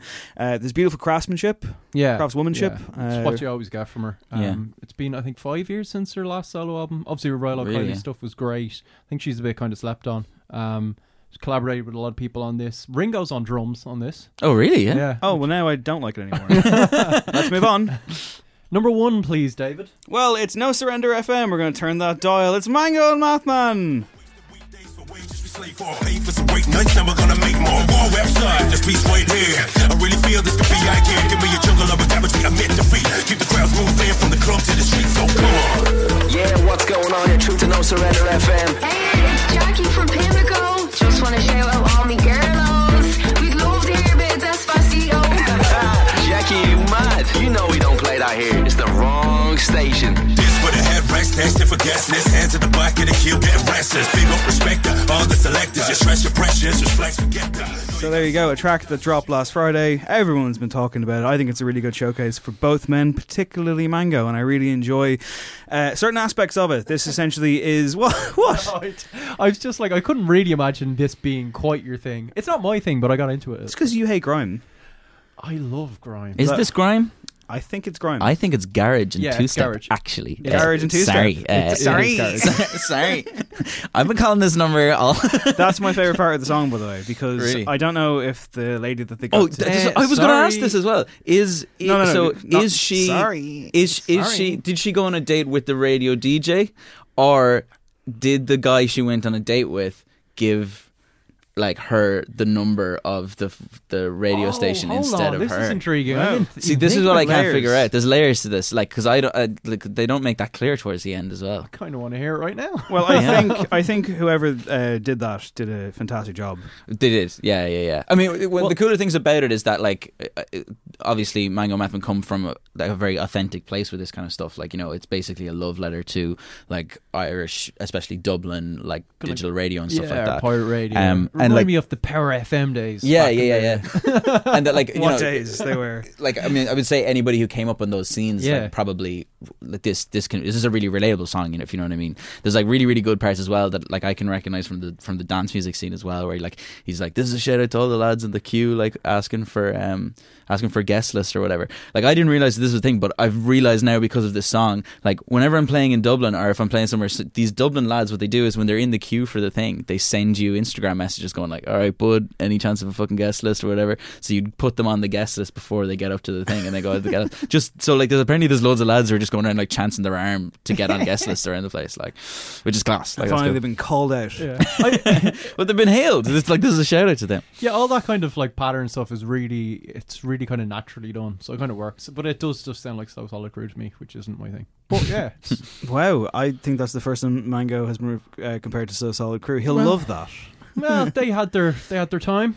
Um, no, it totally works. For Some would it is. say cut short. And like I'm, I've no, like people talking about it. Yeah, it, it sounds like it's custom built to be a hit. It I, I would imagine it'll do well, right? Yeah. Like this is going to Yeah, I'd say this will be. Well, the whole thing is like once again, there's a tease for casual work, the Yeah. upcoming long form between Mango and Mathman, which has been teased for quite some time now, and presumably because it's teased on this, it, this won't be on it.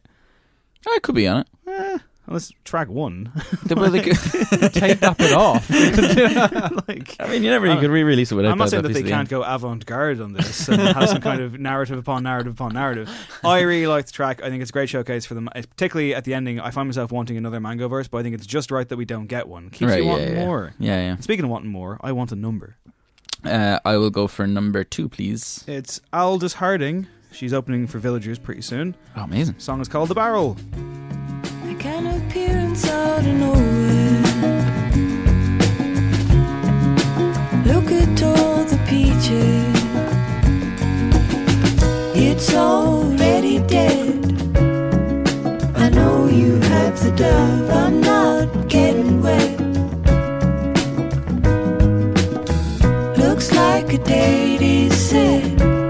Show the ferret to the egg. I'm not getting let along. What is it, bottom of the barrel, Craig? I would say it's uh, top of the barrel. I'd say it's spilling over that barrel. I'd, I'd say it's, a good, aged song. cast. it's a good song. It's very, very earwormy. Uh, I love that bass. It's kind of uh, Yeah, keeps yeah. bobbing along. The second half of the song, where she does like the kind of the second like backing vocal thing, is so the cool. backing vocals really kind of Yeah. just cement the thing. Um, lyrically, it's fantastic. She's absolutely fantastic. She's she's like you know pretty much everything she's released in the last while has been really really amazing. She's about to release an album. Is that right? Yeah, I got to the last album late, and after seeing a ton of critical praise for it, and I was like, "How good this could this really be, guys?" And it turns out it was fucking brilliant.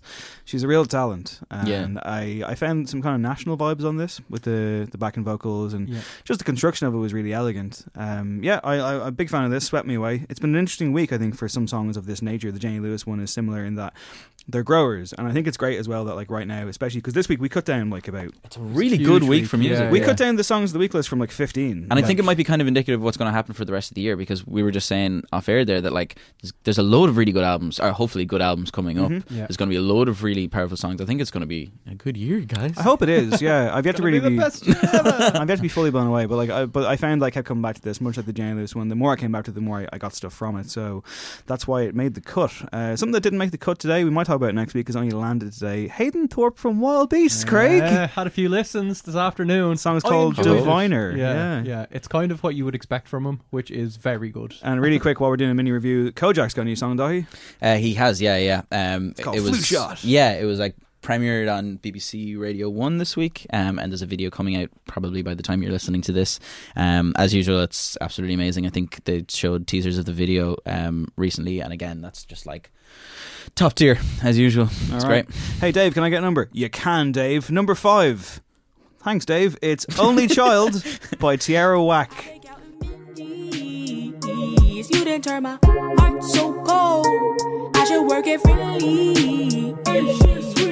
Darling, darling, I've been praying for you, for you. I've been praying for you. I've been praying for you. I've been praying, I've been, I've been, I've been praying for you. Darling, darling, I've been calling on God for you. No, for you. This is unbel- this is my favorite track of the week. Well, interestingly enough, um, the uh, No Encore top 20 albums of the year. They were, Yeah. they were slightly askew because one member couldn't make it for Yes. for circumstantial Apologies. reasons. But you were a huge fan, Craig, of Whack World. Whack World, yeah. Um, it was one of my albums of the year. Uh, kind of blew me away. It was.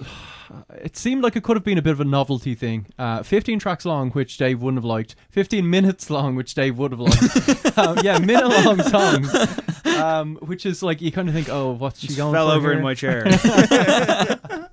um, but she really made it work. Uh, left everyone wanting more. And visually, she was doing kind of videos alongside them. It was great. She's got a great sense of humor. Melodically, she's interesting. She's got great versatility. Yeah, uh, that humor voice. really sh- shines through on this track Yeah, as well. Yeah, so this is her kind of uh, uh, full length single, um, and the Room to Breathe really kind of serves her well because it Mhm. is a kind of watery looping production thing. Yeah, There's not yeah. much change up, but it's it's it works kind of as a canvas just for her to do her thing vocally and that's kind of what it is. It's like these like vocal delivery kind of ways of. And I think that's my favorite thing in rap at the moment. It's just like.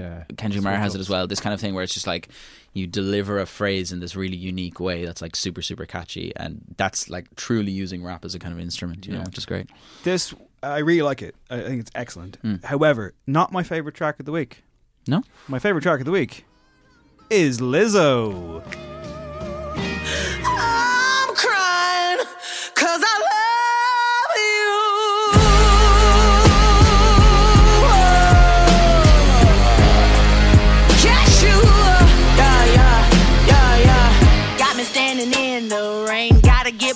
Pressed again. I would do it for you, all my friend. Ready, baby? Will you be my man? Wanna put you on a plane, fly you out to wherever I am. Kept you on the low, I was ashamed. Now I'm crazy about to attach your name. That's right. That's called "Cause I Love You" by Lizzo. A lot of hype about Lizzo has been for some time, actually. I'm surprised we haven't talked about her on the show before. Yeah, we missed a recent song in which she plays a flute in the video, I believe, and everyone was raving about that. The Um, Juice was that was that that song Yeah, or was that a little Juice bit before? was Juice was in January, um, which was huge as well, and I, I would encourage anybody who wants to check her out to kind of just go through her Yeah. uh, YouTube Boys because all was of her amazing videos last year again as well. is is Uh. amazing. Like yeah, yeah. Um, this track again is like wildly different from the other ones, Yeah. but still has her like amazing vocal delivery. It's a and- fabulous spin on the love song, and also, I mean, I thought when I first this has been a real week for going back to songs. I think, and when I first heard this one, the first couple of times on the surface level listens that you might do, I found myself kind of being like, oh, like is that big, you know, bandstand, Yeah. and her This her, could have been belt out. basic as fuck. Like, But I was like, is that like earnest? Is that like you know whatever? And then I was like, actually, no, I think it's more of a pastiche thing she because kind of subverts it. Yeah. she Yeah, subverts yeah, it because the whole idea of the song is, oh, I'm oh fuck, I'm falling in love with this person. Oh damn it, I thought I, I thought I had control. Now I'm losing all that control. Yeah, yeah. and she does it brilliantly. And the the lyrical couplets are fantastic. Mm-hmm. Uh, she's so sharp on it. It moves brilliantly. It moves at a clip, and just really cleverly written, like really intelligently written, and the delivery works because it manages to first of all function on that surface level. The more I heard, the more I was like, no, actually, this is this is well constructed, but also, the, yeah, that kind of like Shirley Bassey Bond theme, kind of Yeah, bombastic, Spectre-ish thing. kind of- yeah. yeah, yeah.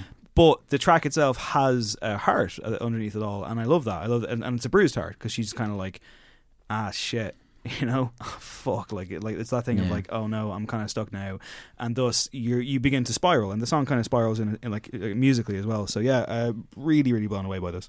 I I would predict that she's going to be kind of one of the bigger breakout stars of 2019. Yeah. Actually. And this is just another example of her showing kind of the range of things she can Yeah, tackle. Yeah. And she's from Minneapolis, which is always good. You know, Always Prince, good. the replacements. Brock Lesnar.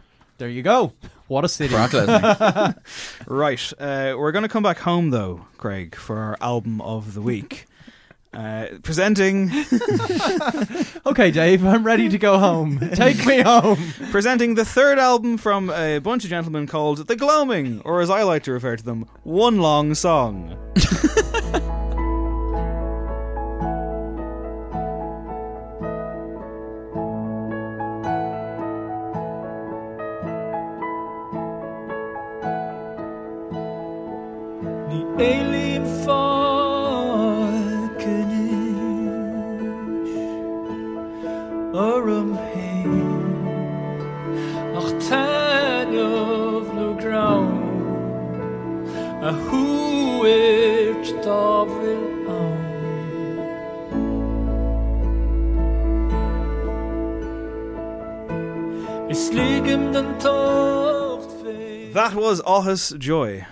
from The Gloaming. Now, essentially, The Gloaming are a, uh, guess, pedigree laden act. Supergroup. They- Trad It's a super group, yeah. So basically, um, Martin Hayes and Caoimhín Ó Raghallaigh goes on uh, violins. Now, Martin Hayes, for my money, is the best fiddle player in the country. He's basically he's from Clare. He was in the Tulla Céilí band, and you can go back through his like previous work. And he used to be in the Tulla Céilí band. You could hear him playing fiddle amongst like ten fiddles because his his like playing style was so completely unique. Caoimhín Ó Raghallaigh was one of the kind of the first real proper traditional guys to use a whole pile of different stuff like delays and reverbs and effects and stuff. So he's kind of moving into a more modern kind of section of the whole thing. Dennis Cahill is like a long term collaborator with Martin Hayes and have, has been playing with Martin for years and is a guitar player who's just an incredible, really good traditional um, uh, uh, guitar player. And then Iarla Ó Lionáird does all the vocals, which is all a lot of kind of older, especially for this album, these kind of like older poetry and bringing it back in. Yeah. And then I think the real secret weapon for the gloaming is Thomas Bartlett, who's quite a prolific producer. Who's worked with the National, who's worked with um, oh god, so many Irish acts and Nico Muhly, and just if you look up his discography, it's ridiculous. Like, but th- the kind of idea around it is that you're taking these people who are absolutely incredible at traditional music, and you're bringing all of it into kind of modern um i guess composing music i guess um this album uh, compared to the other two feel like a much more Thomas Bartlett's album than the rest of the lads, basically. In what sense? Um, there's a huge amount of this kind of like Nordic kind of ambient atmosphere stuff that goes in underneath it, and the stuff that really brings it from a kind of a classical traditional tune to something a little bit kind of more special is the piano chords that are underneath everything. So that's you're basically you're you're surrounded by this like kind of basically like a forest of like really heavily reverbed um, piano chords that are changing the emotions of the the traditional Irish music. Because traditional Irish music especially jigs and reels and stuff like that are so kind of um, upbeat and like powerful that he's kind of adding this kind of more thoughtful more kind of minor chord kind of feel to everything underneath.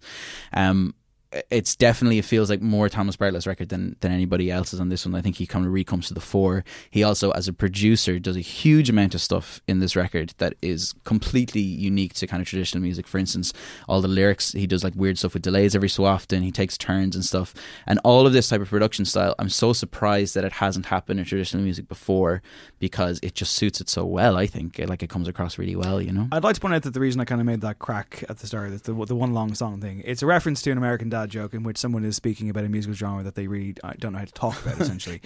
because this is the truth. Uh, like I was having this conversation today, and I was saying that like when it comes to the gloaming, when it comes to traditional Irish music, Mhm. I'm not educated enough. I'm, Yeah. ju- I'm just not, and I I've, I would struggle to ascertain like like everything you were saying there. I was like, oh wow, he's really good at this because I don't, I don't, I don't have that level of knowledge, man. Yeah. And thus, when it comes, I, I like, and to be fair, with most albums that we talk about, with most music that we talk about, I always go from how it makes me feel uh, physically and Yeah. uh, the- what I derive from it emotionally. And, And what what did you get from this then? um, it was the first album in quite some time that genuinely brought me somewhere. Okay. And some of that was because I was listening to it on a train journey today. Yeah, I mean it's such a good traveling record. It really Did it bring you home, David? It brought me, brought me back to Dublin. Yeah, um, I yeah. To be fair, I was also going to like. I one stage I was going to tweet out uh, listening to the gloaming on a train because I'm 87, and then I thought that's a bit mean. What? but, yeah, now you're just you're putting up the Yeah, walls. You're, yeah, you're def- but the whole point is that this album broke down the walls uh, uh, because I thought it was. I, yeah, I, I think that this might be a masterpiece uh, in as much as.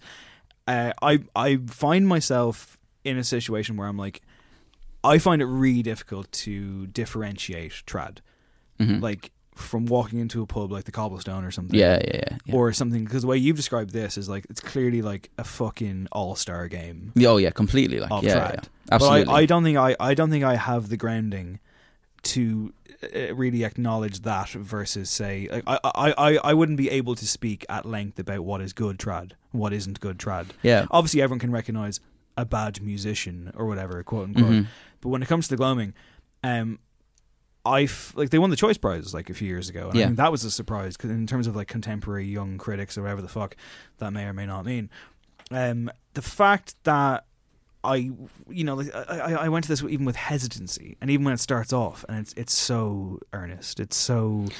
and this this was a thing that I that I would say as well is that one of one of my kind of the things that you see with this record and especially with Iarla Ó Lionáird it, we, one of the only criticisms that I have of the record is Ir- so Iarla Ó Lionáird has taken a whole pile of this like very old Celtic poetry Mhm. all in Irish and transferred it to singing and the way he's delivered it is like so in earnest that it almost feels like like musical theater at times or something like Sure, that yeah. or and there's certain points where it's even like it's almost like as strong as like a take that song or something like that. There's like these like really powerful points, and for me, the the sonics and the the way the atmosphere is created underneath those is a good bit more powerful than the I way think the he's delivering no, those. but it's all, it's mostly an instrumental album. Uh, Yeah, and- unless like I somehow zoned out so hard that I no, wasn't no, able- definitely comes in in parts. Yeah, yeah. and you you get to these sections where it rises up. I think like Sheehan's jigs, and there was another track that just came up just around there, the old road to Gary. Like those two are like like jigs and reels that like kind of burst up out of these really dark areas where he's he's done something, and it shoots up. And I think that's where they're at their strongest, where it's like they're taking like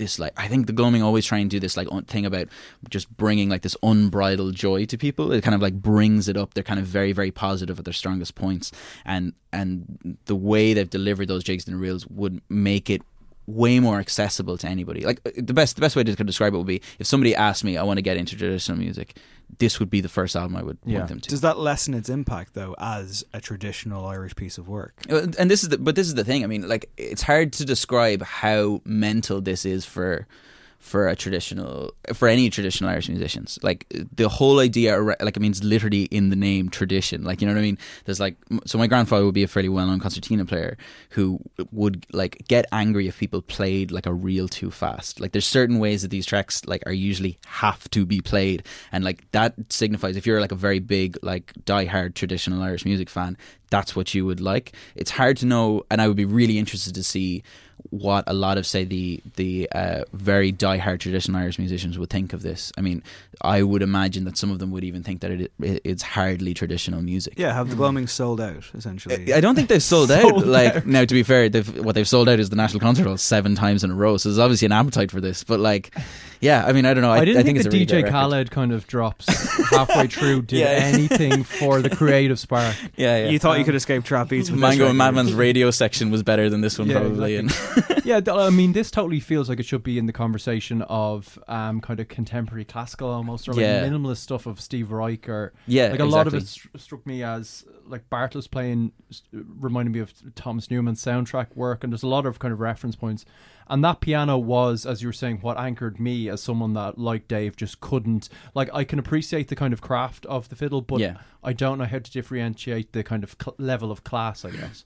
So those kind of movements where he brings a very kind of American Christmas, I That's guess. to it. completely what it is. Yeah. and he is American, like, Yeah. and like he has this kind of very, eh, just the way he's produced the, like you can feel that the the the piano is so muted, and that's like a really fashionable thing now in like say like Nils Frahm, like we were just Yeah. talking about, or Ólafur Arnalds, or those kind of guys. He's used that production in this, and I'm mad for that stuff as well. Like, so this is like tailor made. Like, yeah, you know. like because that stuff was gorgeous, just as a kind of guiding principle throughout, and then Mhm. the kind of fiddle performances on top of it were just like dancing around it. Yeah, was, yeah, great. yeah. and really kind of recontextualized some of the more kind of I guess traditional reels and stuff that. Like I come with a lot of baggage to this, where I just never really was into trad, and Mhm. there's you know we kind of associated if you didn't grow up in that culture with you know kind of school stuff or just Yeah, you know kind of thing where it just kind of if you don't have the knowledge, it can sound cliche to the kind of untrained ear. Completely, But yeah. I felt with this production when the kind of fiddle entered, it was in a completely different environment and context, and Yeah. it just really s- spoke to me. And with that production, like there's there's a really interesting thing here as well that I was thinking while I while I was listening to it as well. Something again that traditional Irish music albums barely ever do or even think about is like they'll play one say violin piece where it's like this very strong Martin Hayes like really confident sounding clear tone off the fiddle. Yeah. and then suddenly it'll cut over to uh, Caoimhín and it'll be this like really throaty weird sound which is still a fiddle. It just sounds so different and that's like one of my like favorite a things Scandinavian variation of the instrument. uh, yeah, and w- what it's basically doing is you're taking less rosin off the bow and you're playing Okay. farther down. So it's just like a style of playing that nobody ever does in traditional Irish music. But like in classical music, it's a big thing because you create like that's one of the best things about the violin is that you can use it to make a load of different sounds. But traditional Irish musicians usually never think about that it stuff kind at of intro- introduces like discord and different emotions to it. Mhm. It just kind of really beefs up the pop. Yeah, yeah, and it's Um, just it, like I mean, because they're long songs. Like if you're not in traditional into Irish traditional music, like usually what happens is it's like you'll do a reel and then you'll do another reel straight into it, and then you do another reel, and that's like long. But by changing the actual sonics of each of the instruments, they sound so wildly different that it does feel like classical movements as opposed to like a reel to a reel to a reel. I'm going to know? ask you a very basic question deliberately. Yeah. Did What's you a fiddle? Did you like this? I I did really really like it. Yeah. Um. I, I, I, I the the poetry sections um weren't as strong as the other parts and the other parts were so incredibly strong and I was so lost in them that when it got to these certain areas it graded a small bit so I mean I will definitely be coming back to this album again but there will be parts that I might even skip over I'm your even sure. grandfather like it? Uh, I don't. Uh, I would be really interested to to see that actually, and I will definitely be playing for him, for for him at some point because.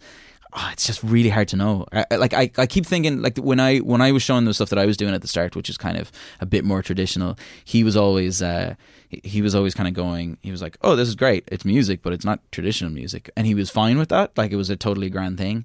Um, so I, I guess it, you'd probably split it into two questions: is wh- whether he would like it or whether he thinks it's a traditional Irish music. Yeah, I mean, when I said at the start of this review, like, you know, I think it's a bit of a masterpiece. I am, I am strictly referring to the music, which is not to denigrate the vocals, Mhm. but it's more that I do think the vocals. Uh, I agree they're not strong. And I, I felt his kind of he's obviously got a great voice. His way, his phrasing, and the way I guess he speaks Irish, it has that kind of catch, that kind of guttural thing. and I think part of a bit, part yeah. of that is because it's old poetry that, Totally he, is, that yeah. he, he probably can't change. So he's probably trying to shoehorn a little bit. That sounds a little It very did take like, me out of the music, rude, but like It did. times, yeah, it It, did. didn't take me out of the music, generally. I think it's because if it took me out of the music, it's because, again, they're not that prominent. And then when they come back, you kind of feel like, oh shit, it's not just a pure instrumental album. Um, Yeah. And I guess I understand the reasoning for that. And it didn't bother me. And it's interesting that it kind of follows our chat with Nialler last week, where we talked about the idea of, you know, accents and, you know, an Irish thing, and the idea of maybe having a rejection of something because it's so endemic. And he quoted Paul Allright saying it was like stigma left over from colonialism, which is an amazing uh, take on it, I think.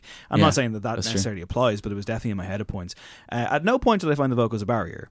Uh, however, I think the mu- I think the craftsmanship here is astonishing. Yeah. like it's fucking brilliant. The just even the uh, way it sounds like it'd be something that you'd go to if you had a new sound system and you'd want to like yeah, hear yeah, something the as fourth like track, the Pink House. yeah, is- isn't it amazing? It's and just so slow and methodical. I'm trying to find the right superlative. Like, it, it- yeah, it, and yeah, when the payoff clicks into that Yeah, song, yeah, yeah. it's it's spectacular. Yeah, Like, it's amazing. It's spectacular. And can you like? I mean, I was I was looking at videos of them the last day about like them in the studio and stuff because I was just fascinated by like this is as a as a production alone without the music, it's actually incredible.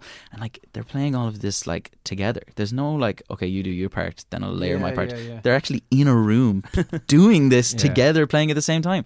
Like that's insane that all of these performances are so strong. You know.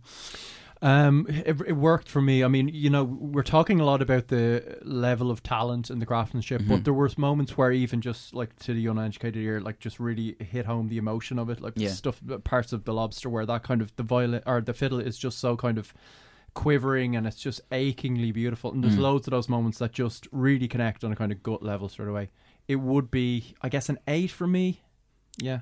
I'm going eight point five. Okay. I, I, I when it worked for me and it worked for me most of the time, it really did something like it really got under my skin in, in the right ways. Uh, again, I wonder like this is gonna be a challenge to myself now, and as much as like how often will I go back to this when I'm not having to review it? Yeah, yeah. I hope it's more than I than I think it will be because again, like trad is not my speed. It isn't. Yeah, it's just yeah, not. yeah. It's just not my thing. But the gloaming continually make me appreciate music, so that's pretty good. Your speed is full throttle. Yes, Just to let the my speed know. is ultrasound. is that a thing? Uh, yeah, I mean, it, it feels pretty tailor made for me now because it's like Nordic kind of piano, like really nice kind of stuff, like or Ólafur Arnalds and that kind of stuff, and mixed with traditional music. So I'll give it a nine for sure. Like, All you Wow. Very good. This episode of Yeah. No Encore was engineered by our sonic architect Eve Murray. Let's move to the other listening corner. Craig Fitzpatrick. I've been listening to the new EP from Broken Social Scene. It's 20 minutes long, so it's technically an album. Um, it comes just over a year after Hug of Thunder, which was their kind of big return after a while away. Um, and this is kind of almost them like checking in and being like, yeah, we've still got a lot to say. Uh, it's a lot of instrumentals. The lead single, All I Want, it didn't really do a huge amount for me. There's kind of better treasures to be found on this, so it's definitely worth listening if you're a fan. Um, I wasn't here for the Grammys, so I didn't get to chat about the Grammys with you guys. It's- it's But, your- uh, it's your biggest night of the year. It is. But I I, tr- I tried to see the positive note in the Grammys, and and uh, I like looked down through a lot of the nominations and found an album that like I would never have found or listened to before. go. So the best jazz vocal album was an album called uh, "The Window" by Cecile McLorin Salvant, who's an American, and that's actually amazing. And uh, again, a bit like the gloaming, if you want to get into vocal jazz, which I've never I even do. gone close I to before, do. it's it's unreal. It's really really nice. I spent some of the week listening to Ladytron's self-titled album and comeback record. Uh, well reviewed, well received. I've always had a lot of time for Ladytron. Caught them in 2008 back in Tripod. May it rest in Oh. peace. Great gig. Um, I think uh, this is a really good album in as much as it it starts off quite fantastically. Um, brilliant atmosphere, really, really uh, darkly crafted electro pop, which I'm, I'm, I'm always on board for. Um, the Ladytron problem that I've always kind of had is similar to the New Order problem that I would have, in as much as I think vocally, over the course of an album, you do get a little samey, and you do thus start looking at your watch. With this album, I would have happily lost about four tracks, but what's good is really fucking good, and definitely worth checking out. The first run of four or five songs in particular are quite strong, and it's just great to have them back. Unreal. Yeah. Um, so yeah, that's the show this week, guys. Great to have Daithí back. Oh, Hey. great to be back. Thanks, guys. Uh, I, so I, I I went to the wrestling with the ghost of Cullum Regan. Um, uh, he sends his love. Ghost of he sends his love to the show and to, the- and to He's the listeners. still in our He's still in our WhatsApp WhatsApp group. He's still. Yeah, he's still in the No Encore WhatsApp And there was, if he's listening to this, there was that amazing moment where he's just like, "Should I like leave or something?" And we're all just kind of like, ah, "Sure, whatever you sure, want." whatever. he's still there, and and quite vocal. in yeah, what he he says. pops up every and now good and to then. have him. Yeah, great to have him. Yeah, uh, he watched the Bros documentary, by the way. Oh, did he? Yeah. Sorry, Just- Bro- oh, they're Bros are playing. Bros are playing Yes, in Cork. Cork and- we have to Cork and Yeah, Belfast. do you want to go down to Cork? Do Yes, like a staff do it. party? Yeah, Let's do it. I, That'd be well, we'll amazing. get Cullum involved. Um, so yeah, let's go see Bros in the summer. they were at the Brit Awards, by the way. They they course presented, they were. they presented an award, and man, Luke Goss for an actor. I mean, liven up, mate. He was like, "It's great to be at the Brit Awards. Let's look at the nominees for best." And I was like, "Jesus fucking Christ. That's the way you act when you're an 80s pop star. Uh, yeah, he needs a bit of life and a bit of spark, and that's what we have with our exit music this week. New act by the name of Host. The song is called "Taste of Your Love." It's for fans of Wolf Alice and The Cure and The Smiths and all that kind of stuff. As long as, uh, and also, I should say, people who enjoy like dreamy synth house bop music. Basically, I thought this was really good. That's why it's exit music. My name is David William Hanratty. This has been No Encore. There will be no encore, and this is Host with "Taste of Your Love."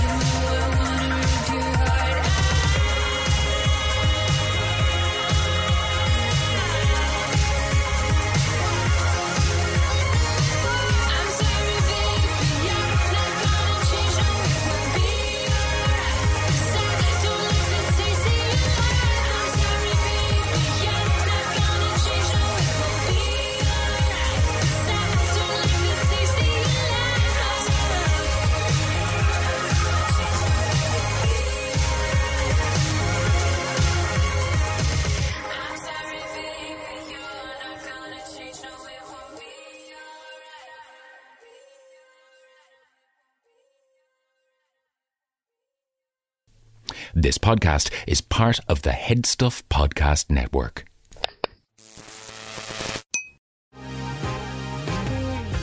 The been thinking about McDonald's all day. Can't get it off my mind. I can already taste it. Ooh, got my mind on my mouth and my mouth ready for some Mickey D's deal.